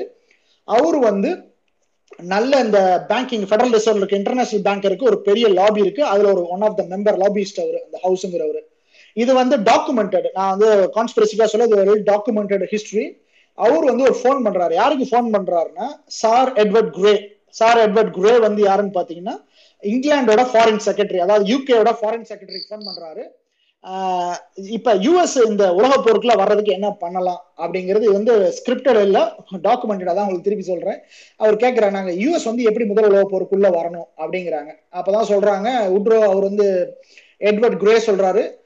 இப்போ அமெரிக்கன் வந்து ஒரு ஜெர்மன்ஸ் வந்து ஒரு அமெரிக்க கப்பலை தண்ணியில மூழ்கடிச்சா நீங்க என்ன பண்ணுவீங்க அப்படின்னு கேக்குறாரு. இது ஒரு காரணமே போதும். அமெரிக்கா வந்து வேர்ல்டு வார்க்ல ஈஸியா வந்துடும் அப்படிங்கிறாங்க. அந்த அந்த கப்பல் தான் லூசியானு ஒரு கப்பல். ஆயிரத்தி இருநூறு பேர் கொண்ட கப்பல். இது என்ன பிரச்சனை? ஏன் கப்பலை மூழ்கடிக்கிறோம்னா இந்த உலக இந்த உலக போர் முதல் தொடங்கினதுக்கு அப்புறமே ஜெர்மன் வந்து அமெரிக்காவோட ட்ரேட் பண்ணிட்டு இருக்கு. பிரான்ஸ் அமெரிக்காவோட ட்ரேட் பண்ணிட்டு இருக்கு.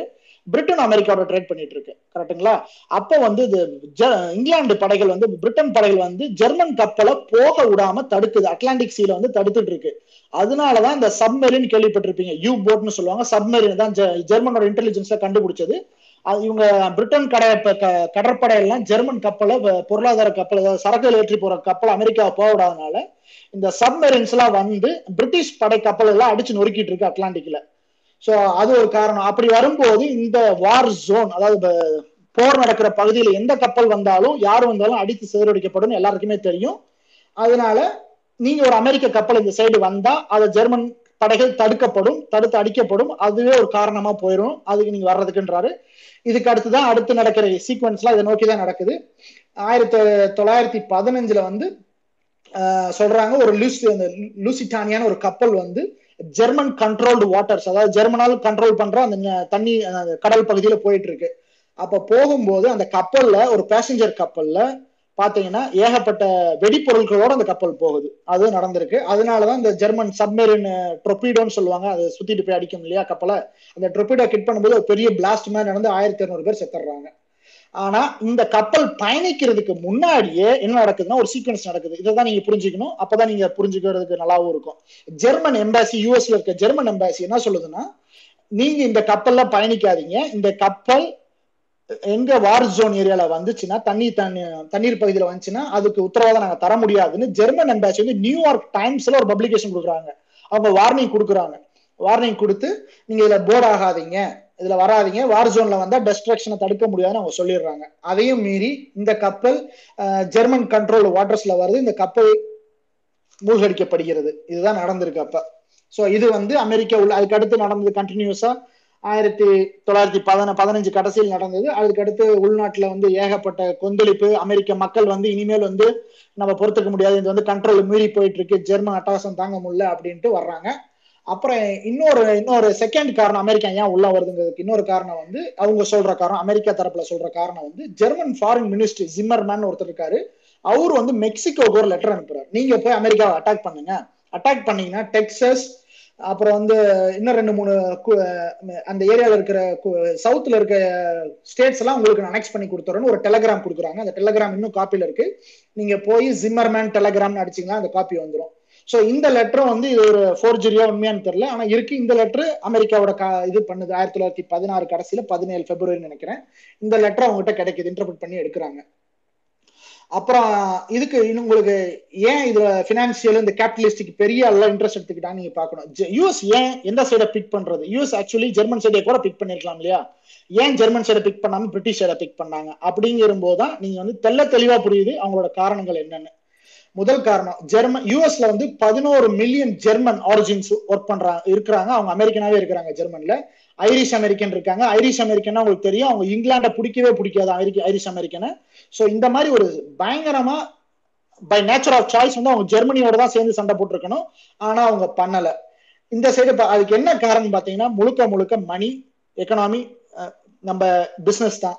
பிரிட்டன் பிரான்ஸ் கம்பைன்டு பாத்தீங்கன்னா ஒரு பிக்கெஸ்ட் மார்க்கெட் அதாவது யூஎஸ்க்கு வந்து செல்லிங் மார்க்கெட்டு ஆனா ஜெர்மனி அந்த காலத்துல பாத்தீங்கன்னா ஜெர்மனி ஒரு இண்டஸ்ட்ரியல் ப்ரொடக்ஷன் ஆனா ஜெர்மனி வந்து யூஎஸ்க்கு அந்த அளவுக்கு பெரிய பெனிஃபிட் கிடையாது. ரொம்ப சின்ன ட்ரேடிங் கண்ட்ரி தான். அதனால வந்து ஈவன் தோ நிறைய மக்கள் ஜெர்மன் மக்களே யுனைடெட் யுனைடெட் ஸ்டேட்ஸ்ல வசிச்சாலும் நேச்சர் ஆஃப் சாய்ஸ் ஜெர்மன் கூட தான் அவங்க சேர்றதா இருந்தா கூட அவங்க எடுக்காம பிரிட்டனோடய பிரான்ஸோடய சேர்றாங்க. இதுக்கு வேற எந்த காரணமும் கிடையாது. அந்த ஃபெடரல் ரிசர்வ் பேங்க் நடத்துற பேங்கர்களும் இதுல இருக்கிற முக்கியமான பொருளாதாரம் மட்டும்தான் வேற எந்த காரணம் கிடையாது. இதன் மூலியமா வந்து அமெரிக்கா உலக போர்ல ஆயிரத்தி ஏப்ரல் வந்து ஏப்ரல் ஆயிரத்தி தொள்ளாயிரத்தி பதினேழுல டிக்ளேர்ஸ் வார்ஸ் ஆன் ஜெர்மனி அவங்க டிக்ளேர் பண்றாங்க.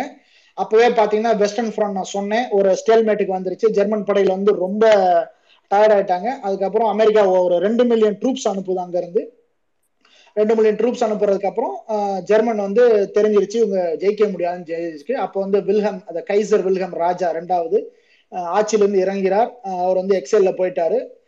அதுக்கப்புறம் ஜெர்மனி வந்து உடன்படிக்கை வருது. இது வந்து ஆயிரத்தி ஜெர்மனி வந்து தோல்வி ஒப்புக்கொண்டு உடன்படிக்கை பேச்சுவார்த்தைக்கு வர்றதா சொல்லிட்டாங்க. சொன்னதுக்கு அப்புறம் ஆயிரத்தி தொள்ளாயிரத்தி பதினெட்டாம் ஆண்டு பதினோ நவம்பர் மாதம் பதினோராம் நாள் வந்து உலக போர் ஒன்று நான்கு வருஷம் நான்கு வருஷங்களுக்கு மேலாக ஒரு முடிவுக்கு வருகிறது. இதுக்கப்புறம் என்ன நடந்துச்சு? உலக போர் முடிவுக்கு வந்துருச்சு. ஜெர்மன் வந்து தோல்வி ஒப்புக்கொண்டு வச்சா அதுக்கப்புறம் நடந்துச்சு. அதுக்கப்புறம் வந்து பேசுறாங்க. யார் யார்? பிரிட்டன் யூஎஸ் இவங்கெல்லாம் சேர்ந்து பேசுறாங்க. என்ன பண்ணலாம் அப்படின்ட்டு பேச எங்க பேசுறாங்கன்னா பிரான்ஸ்ல வந்து பேசுறாங்க. நம்ம இந்த வெர்சைல்ஸ் சொல்லுவாங்க. வெர்சைல்ஸ் ட்ரீட்டி வெர்சைல்ஸ் உடன்படிக்கைன்னு சொல்லுவாங்க. இந்த உடன்படிக்கையை தான் போடுறாங்க.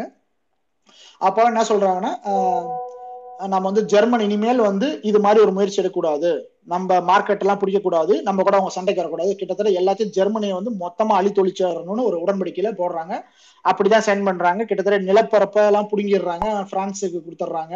இந்த சைடு படிச்சிடுறாங்க அதுக்கப்புறம் வந்து இந்த கிழக்குல பாத்தீங்கன்னா ஒட்டமான் எம்பையர் தோற்கடிக்கப்படுகிறது. புல்கேரியனும் சரண்டர் ஆயிடுறாங்க. இந்த மாதிரி போயிட்டு இருக்கு. ஸோ இது வந்து பிரான்ஸ்ல நடந்த உடன்படிக்கை. இது வார் எப்படி முடிஞ்சதுக்கு இந்த இந்த ட்ரீட்டி ஆஃப் வெர்சைல்ஸ்னு ஒரு டாக்குமெண்ட் இருக்கு அதான் சொல்லுது. அதாவது ஜெர்மன் வந்து நிலப்பரப்பு பிடுங்குறாங்க ஜெர்மன் ஆர்மி முற்றிலுமாக அழித்தொழிக்கப்படுகிறது முடிவு கொண்டு வராங்க. அப்புறம் வந்து ரிப்பார்ஷன் சொல்லுவாங்க அதாவது இழப்பீடுன்னு சொல்லுவாங்க தெரியுங்களா? இந்த வார் நடந்தது காரணமே ஜெர்மனி தான். ஜெர்மனி வந்து இழப்பீடு பிரான்ஸ் இங்கிலாந்து யூஎஸ்க்கு இங்கிலாந்துக்கு பே பண்ணணும் அப்படின்னு சொல்றாங்க. ஏன்னா இந்த பா வார்னால தாக்கப்பட்டாங்க அழி நிறைய போயிடுச்சு அப்படின்றதுக்காக போடுறாங்க. அப்ப வந்து இந்த ட்ரீட்டி ஆஃப் வர்சைல்ஸ்னு போட்டு போடுறாங்க. அப்பதான் வந்து league of nations league of நேஷன்ஸ்னா United Nations வந்து வேர்ல்டு வார் டூக்கு அப்புறம் வருது. வேர்ல்டு வார் ஒன்னுக்கு அப்புறம் வந்து லீக் ஆஃப் நேஷன்ஸ் அதாவது நேசங்களின் தேசங்களின் கூட்டமைப்புன்னு ஒன்று வருது. அது வந்து இவங்க தான் பிரெஞ்சும் யூஎஸ் யூகே தான் இது ஃபார்ம் பண்றாங்க. ஏன்னா இதுமேல் இது மாதிரி ஒரு சண்டை வரக்கூடாதுங்கிறது. அப்போ வந்து இந்த அமெரிக்கா வந்து இந்த வெர்சைல் ஸ்ட்ரீட்ல இருந்து உடன்படாம வெளியே போறாங்க. ஏன்னா அப்ப அமெரிக்க மக்கள் வந்து நம்ம யூரோப்பில் நடக்கிறது ஒரு சண்டை. இந்த சண்டையை முடிச்சுட்டு நம்ம வந்து இனிமேல் வந்து யூரோப்புக்கு எந்த பண்ணக்கூடாதுன்னு அமெரிக்க மக்கள் வேற மனநிலையில் இருக்கனால யூஎஸ் வந்து உட்ரோ வில்சன் வந்து இந்த வெர்சைல் ஸ்ட்ரீட்ல இருந்து வெளிநடப்பு செய்கிறார். அதனால இந்த லீக் ஆஃப் நேஷன்ஸ் வந்து அப்ப வந்து அங்கேயே முற்றுப்பெடுது அதுக்கடுத்து அவங்களால எந்த நடவடிக்கை எடுக்க முடியல. ஸோ இது வந்து என்ன பிரச்சனை ஆகுதுன்னா பல கண்ட்ரிஸ் இந்தியா உட்பட பல கண்ட்ரிஸ் வந்து சுதந்திரத்துக்காக போராடிட்டு இருக்கு. வெயிட் பண்ணிட்டு இருக்கு. இந்த உலக போர் ஒண்ணுக்கு அப்புறம் இந்த இம்பீரியலிஸ் ஏகாதிபத்தினால் அடக்குண்ட அடக்கப்பட்ட அனைத்து நாடுகளும் சுதந்திரத்தை எதிர்பார்த்திருக்கு. இட்டாலியனுக்கும் இட்டாலியன் கண்ட்ரிக்கும் வந்து அவங்களும் நிறைய நிலப்பரப்பு எதிர்பார்த்தாங்க. ஆஸ்ட்ரோ ஹங்கேரியன் அவங்களுக்கும் கிடைக்கல. ஜப்பானுக்கு நிறைய நிலப்பரப்பு கிடைக்கல. அவங்களுக்கும் கிடைக்கல. ஸோ இது ஒரு பெரிய பிரச்சனைல போய் இந்த ட்ரீட்டி ஆஃப் வெர்சைல்ஸ் வந்து ஒரு தோல்வியில முடியுது. அமெரிக்கா வெளிநடப்புனால முடியுது. இதுக்கப்புறம் இதுல நடந்த ஒரு நல்ல விஷயம் சில விஷயம் பாத்தீங்கன்னா நிறைய புது புது கண்ட்ரி எல்லாம் ஃபார்ம் ஆகுது. இந்த ஆஸ்ட்ரோ ஹங்கேரியன் எம்பையர் வந்து வெளியே போனனால பாத்தீங்கன்னா நிறைய கம்பெனி வருது. பாலஸ்தீன்ல இண்டிபெண்ட் ஆகுது. ஈராக்ல இண்டிபெண்ட் ஆகுது. பிரான்ஸ்ட வந்து எல்லாம் பிரிட்டன்ட்ட போகுது ஆக்சுவலி இண்டிபெண்ட் ஆகி பிரிட்டன்ட்ட போயிருது. சிரியா லெபனான்லாம் பிரான்ஸோட கைக்கு போகுது. போலாண்ட் ரெமே ரொமேனியா ரஷ்யாட்ட இருந்து நிறைய அவங்க எடுத்துக்கிறாங்க. அப்புறம் பின்லாந்து லட்டிவியா இந்த மாதிரி பால்டிக்ஸ் கண்ட்ரில வந்து இருக்குல்ல நார்த் பால்டிக்ஸ் கண்ட்ரில வந்து அவங்க ஒரு தனி நிறைய உருவாகுது. ஏன்னா இந்த ஆஸ்ட்ரோ ஹங்கேரியன் எம்பையர் ஒழி ஒழிக்கப்படுது. ஜெர்மன் எம்பையர் ஒழிக்கப்படுது. அதனால நிறைய சின்ன கண்ட்ரிஸ் ஃபார்ம் ஆகுது. இது ஜெர்மன்ஸ் எப்படி பாக்குறாங்க இதுதான் முக்கியமா. ஜெர்மன்ஸ் வந்து அவங்க ஒரு தோற தோல்வி ஒத்துக்கிட்டு அவங்க ஒரு போருக்கு போயிருக்காங்க.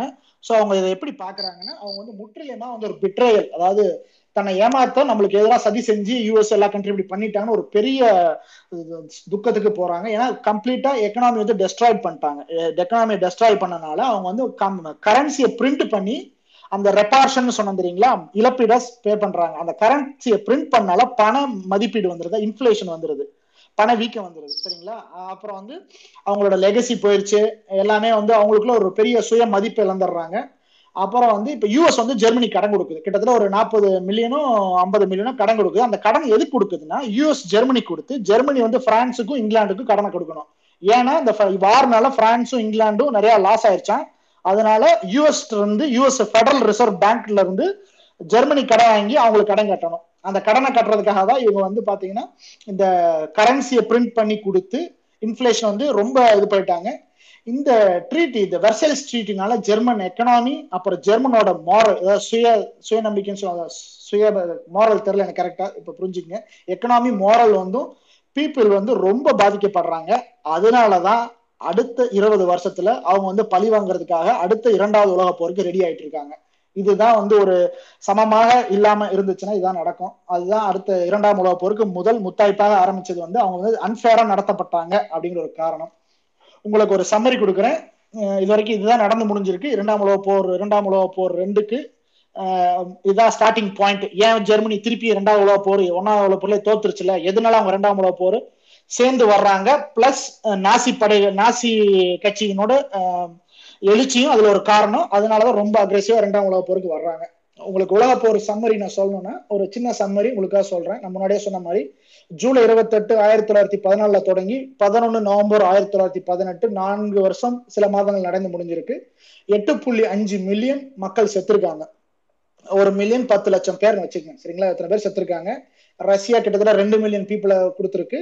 இருபத்தி ரெண்டு லட்சம் மக்கள் வந்து ஊனமுட்டிருக்காங்க கிட்டத்தட்ட பணம் எக்கனாமின்னு பார்த்தீங்கன்னா கிட்டத்தட்ட இரநூறு பில்லியன் லாஸ் இரநூறுக்கு மேலே பில்லியன் லாஸ் பண்ணியிருக்காங்க அப்புறம் எம்பையர்ஸ்னு பேசப்பட்ட German empire Austro Hungarian empire Turkish empire Russian empire எல்லாம் முடிவு கொண்டு வரப்படுகிறது. அப்புறம் யூரோப்போட கம்ப்ளீட் மேப்பே ஃபுல்லாக சேஞ்ச் பண்ணி கொண்டு வந்து வச்சிருக்காங்க. இது வாருக்கு அப்புறம் நாடெல்லாம் புது புது நாடு வர ஆரம்பிச்சிருச்சு. ஜெர்மனோட மேப் மாறிடுச்சு பிரான்ஸோட மேப் மாறிடுச்சு ஆஸ்ட்ரோ ஹங்கரன் எம்பையரோட மேப்லாம் மாறிடுச்சு. இதோட முடிவு பார்த்தீங்கன்னா இந்த பார்பாரிக் ஈவன் சொல்லுவாங்க. இதுல என்ன பார்த்தீங்கன்னா எம்பையருக்கு என்ன சேதம் எடுப்பலாம் சாதாரண மக்கள் அன்றாட வாழ்வர்கள் அந்த அவங்களுக்கு இணக்கமான தான் வளர்த்த மகனோ கணவனையோ இழந்து அல்லது கை கால் ஊனமுற்று இல்ல காணாம போய் இல்லாட யாராவது ஒரு வார் கிரைம்காக எக்ஸிக்யூட் பண்ண இது நடந்துட்டு இருந்திருக்கு.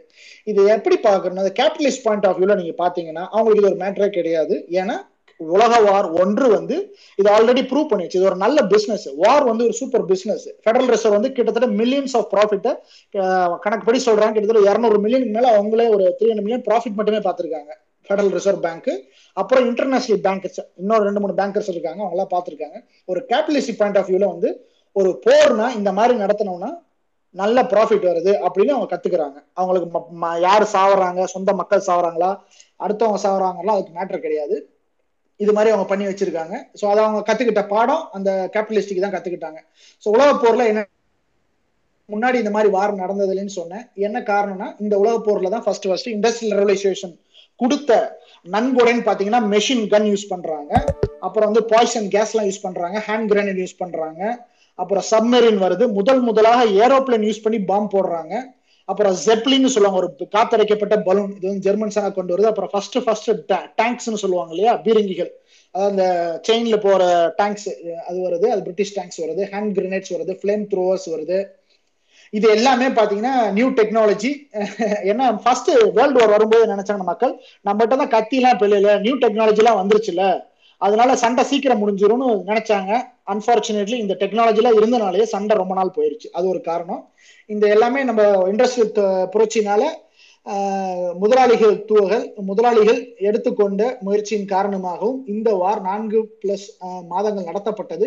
அதனால ஒரு சொன்ன மாதிரி எட்டு புள்ளி அஞ்சு மக்கள் வந்து இறந்திருக்காங்க ஊனமுற்றிருக்காங்க. இதை பார்த்தோம். இதுக்கப்புறம் இது இதோட தான் இந்த வார் முடியுது. இந்த இடத்துல நான் வந்து ஒரு பொருளாதாரத்தை அடிப்படையில் பார்த்தீங்கன்னா பொருளாதாரத்துக்காக மட்டுமே இந்த முதல் உலக போர் நடத்தப்பட்டுச்சு. அதுவும் யாரோ ஒரு நாட்டோட பொருளாதாரம் கிடையாது. ஒரு குறிப்பிட்ட ஒரு இருபது முப்பது பேருக்கு ஒரு வங்கி நடத்துறவங்க உலக பெரிய வங்கியில் நடத்துறவங்களுக்காக நடத்தப்பட்டது. அவங்க முதல் லாபம் ஈட்டுவதற்காக மட்டுமே நடத்தப்பட்டது. அதுக்கு நாம கொடுத்த பலி இரண்டு எட்டு புள்ளி எட்டு புள்ளி ஐந்து மில்லியன் மக்கள் உயிரிழந்திருக்காங்க. இதை நம்ம பார்க்கணும். ஸோ அதுக்கப்புறம் நீங்க பார்த்திருப்பீங்க ரெண்டு விஷயம் நடக்குது. ஆயிரத்தி தொள்ளாயிரத்தி பதினெட்டுக்கு அப்புறம் இந்த கிரவிலோ பிரின்சிப்னு ஒரு ஆளை சொல்லியிருப்பேன் உங்களுக்கு. இவர் தான் இந்த ஹாஸ்ட்ரோங்கியன் பட்டத்து இளவரசரை கொள்றாரு அவரை வந்து ட்ரையல் பண்றாங்க. ட்ரையல் பண்ணி இருபது வருஷம் ஜெயில் கொடுக்குறாங்க. ஆனா அவர் கிட்டத்தட்ட உலக போர் ஒன்று முடியறதுக்கு முன்னாடியுமே டிபி வந்து இறந்துட்டாரு. அவர் வந்து அவர் ஆல்ரெடி இறந்துடுறாரு. அந்த பத்தொன்பது வயசு பையன் இப்போ இருபத்தி ரெண்டு இருபத்தி மூணு வயசுல இறந்துடுறாரு டிபி வந்து. அது நடக்குது. இயற்கையோட கோபமா இல்ல இயற்கையோட விளையாட்டான்னு தெரியல. ஆயிரத்தி தொள்ளாயிரத்தி பதினெட்டுல முதல் உலக போர் முடிகிறது. அன்பார்ச்சுனேட்லி ஸ்பானிஷ் ஃப்ளூ நீங்க கேள்விப்பட்டிருக்கீங்க. உலகம் பார்த்திராத பெரிய பேண்டமிக் வந்து ஆயிரத்தி தொள்ளாயிரத்தி பதினெட்டுல தான் வருது. இதுல கிட்டத்தட்ட மக்கள் அடுத்த ஐம்பது மில்லியன் மக்கள் இருக்கிறாங்க இதுக்கு நம்ம என்ன எப்படி கோயின்சிடென்ஸா இல்ல இது வந்து எப்படி நம்ம சொல்றேன்னு தெரியல. இது ஒரு சீக்வன்ஸ் தான். மக்கள் வந்து முக்கியமான பிரச்சனைகளை ஃபோக்கஸ் பண்ணாம வேற எதுலயா ஃபோக்கஸ் பண்ணா அரசாங்கங்களும் அதிகாரத்தில் இருக்கவங்களும் வேற எது முக்கிய மக்கள் பிரச்சனையை ஃபோக்கஸ் பண்ணாம அடுத்த பிரச்சனையில ஃபோக்கஸ் பண்ணா இந்த மாதிரி ஸ்பானிஷ் ஃப்ளூ முன்னாடியே பார்த்திருந்தா தடுத்திருக்க முடியும். அவங்க பார்க்காம விட்டதன் விளைவு உலக போர் ஆயிரத்தி தொள்ளாயிரத்தி பதினெட்டில் முடிகிறது. முடிந்து அடுத்து ஆயிரத்தி தொள்ளாயிரத்தி பதினெட்டு பத்தொன்பதுகளில் உலகம் சந்தித்திராத பேரழிவு இந்த ஸ்பானிஷ் குழு ஸ்பானிஷ் ஃப்ளூவால் வருகிறது. இதன் மூலம் நாற்பது முதல் ஐம்பது மில்லியன் மக்கள் இறக்கிறார்கள். இதுதான் நம்ம கத்துக்கிட்டது. யாரோ ஒரு ஒரு சின்ன குரூப் ஆஃப் பீப்புள் கேபிட்டலிஸ்டிக்கையோட ஒரு கிரீடு பேராசை அதனால ஒரு யுத்தம் நடத்தப்படுகிறது. அதன் உத்தத்தால் நடத்தப்படுகிற போது மக்களை கவனிக்காமல் அனைத்து ராஜ்யங்களும் சண்டையிடுகிறது. அதனால் வர நோய் தொற்றுகளை கண்டுக்காமல் உள்ளது.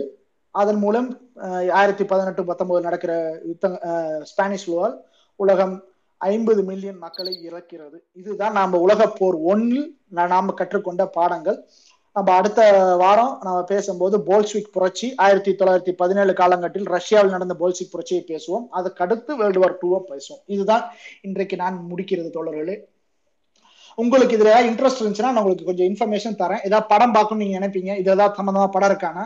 ஸோ சில படங்கள் இருக்கு. நீங்க பார்க்கலாம். நான் சொல்ற படம்னா பாத்ஸ் ஆஃப் க்ளோரின்னு ஒரு படம் இருக்கு. விங்ஸ்னு ஒரு படம் இருக்கு. ஏ ஃபேர்வெல் டு ஆர்ம்ஸ்னு இருக்கு.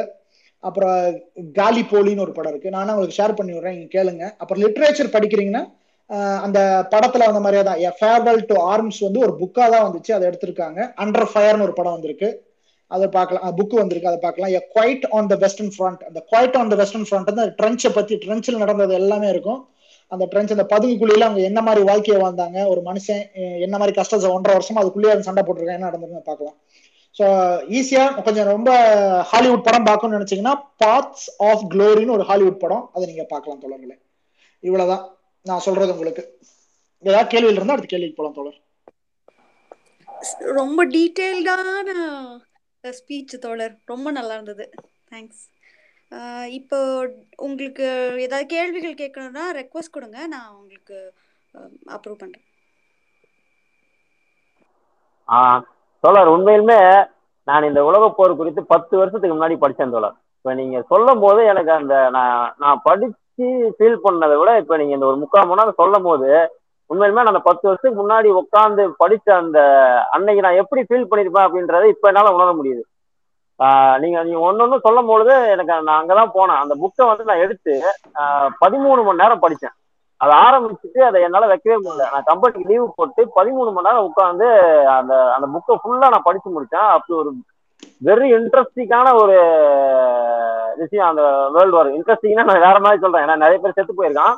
பட் அந்த அதை படிக்கும்போது அந்த வரலாறை படிக்கும்போது அவ்வளவு இன்ஃபர்மேட்டிவாகவும் அவ்வளவு விஷயங்கள் இருந்துச்சு. நீ அதை அப்படியே வந்துட்டு யூஸ் பண்ணி சூஸ் பண்ணி ஒரு விஷயத்தையும் சொல்லும் பொழுது நான் மறுபடியும் அந்த புக்கை வந்துட்டு ஒரு முக்கால் மணி நேரத்தை படிச்ச ஒரு ஃபீல் கொடுத்துட்டீங்க. செம்ம நேரட்டிவ் தொடர் சான்ஸே இல்லை. பக்கா பின்னிட்டீங்க. ஸோ எனக்கு வந்து இது என்னோடது கிடையாது. இதோட முழுக்க முழுக்க உழைப்பு வந்து நான் வந்து ஸ்கூல் படிக்கும்போது என்னோட சமூகவியல் வாத்தியார் சொல்லுவாங்க ஹிஸ்டரி ஹிஸ்டரி ஜியாகிரபி டீச்சர் வந்து அல்போன்ஸ் ஒருத்தர் இருக்காரு. அவர் என்ன இருக்காரு? அவரு சொன்ன கதைகள் தான். நாங்கள் வந்து எப்பவுமே ஒரு வாரம் வந்து சின்ன வயசுல எப்படி பார்த்தீங்கன்னா ஒரு பெரிய பெரியவன் சின்னவன் அடிக்கிறான் ஒரு கெட்டவனை நல்லவன் அடிக்கிறாங்கிற மாதிரி தான் பார்ப்போம். ஆனால் அவரு தான் எங்களுக்கு வந்து இந்த ஒவ்வொரு வார் நடக்கிறது வாருக்கு பின்னாடி இருக்க அரசியலும் அதுக்கு பின்னாடி இருக்கிறது ஒரே ஒரு அரசியல் தான். அது பொருளாதார அரசியல் மட்டும் இருந்தாங்க. அவரு தான் சொன்னாரு.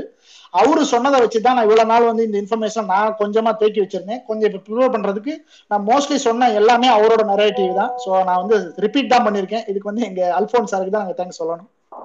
சூப்பர் சூப்பர் தோழர். கூடுதலா என்னன்னா அந்த ஃபர்ஸ்ட் வேர்ல்டு வார்ல ஜெர்மன் படையில ஹிட்லர் இருந்தது ஒரு கூடுதல் தகவல் இல்லையா? ஹிட்லர் வந்துட்டு அதுல அங்க ஒர்க் பண்ணிட்டு இருந்தாரு. ஜெர்மன் படையில தோழர் ஆஸ்ட்ரோ ஹங்கேரியன் படையில ஆமா அவரு அவரு வந்து அந்த எத்தனிச்சு தானே. அதுல அதுல ஒர்க் பண்ணிட்டு இருந்தாரு. ஓகே. தோழர். ஒரு எனக்கு ஒரு கேள்வி இருக்கு. ஒரு இது வர்றதுக்குள்ள நாலு வருஷமா தொடர்ந்து எல்லா பக்கமும் சோல்ஜர்ஸ் இருப்பாங்க. அவங்க எப்படி டயர்லெஸ்ஸா அது எப்படி இதுல இருந்தாங்க? அதாங்க ஒன்றரை வருஷம் பதுங்குக்குள்ளே இருந்திருக்காங்க. சாப்பாடு இல்லாம தண்ணி இல்லாம முடிஞ்ச எலியெல்லாம் சாப்பிட்டு வளர்ந்துருக்காங்க ஸோ அந்த அந்த அதனாலதான் நீங்க இந்த சும்மா அந்த கூகுள்ல போய் ஒரு ரெஃபரன்ஸுக்கு அந்த லைஃப் ஸ்டைலை பாருங்க எப்படி இருக்குன்னு. பார்க்கவே முடியாது. ஏகப்பட்ட பேர் செத்துருக்காங்க அதுலயே. ஸோ இதுதான் நடந்திருக்கு. அப்போ வார்னு வந்துருச்சு. தேசியம் நேஷனலிசம் பேசுறாங்கல்ல. இது இதுக்கான ரொம்ப எக்ஸ்ட்ரீமா போச்சுன்னா இது மாதிரி தான் நடந்தேறும்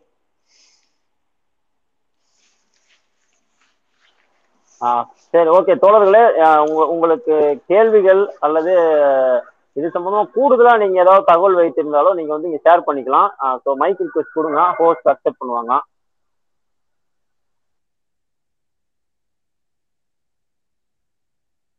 அப்புறம் எனக்கே இன்னும் இன்னும் ஒரே ஒரு கேள்வி. கேளுங்க தோழர். நீங்க வந்து சொல்றது அவங்க வந்து ஒரு நேரம் சாப்பாடுலாம் வாழ்ந்திருக்காங்க தண்ணி குடிச்சு வாழ்ந்திருக்காங்க ஸோ இந்த மாதிரி சாப்பாடு இல்லாம எப்படின்னா ஷிஃப்ட் முறையிலாம் சாப்பிட்டு வாழ்ந்திருக்காங்க. அதாவது ஒரு நாள் பத்து ஒரு நேரத்துக்கு பத்து பேர் சாப்பிடுவாங்க அடுத்த நேரத்துக்கு பத்து பேர் சாப்பிடுவாங்க. ஏன்னா நீங்க வந்து ஒரு வார் வந்து சாதாரண விஷயம் இல்லை. ஃபுல்லா உறிஞ்சிரும். ஃபுல்லா உறிஞ்சிரும். அதாவது எக்கனாமியும் ஃபுல்லா உறிஞ்சி எடுத்துரும். புரியுதுங்களா? அதனாலதான் பிரான்ஸ் எல்லாருமே கடன் வாங்கி தான் எல்லாம் அந்த வார் நடத்திருக்காங்க. பிரிட்டன் உட்பட. அதனாலதான் வேர்ல்டு வார் ஒன்னுக்கு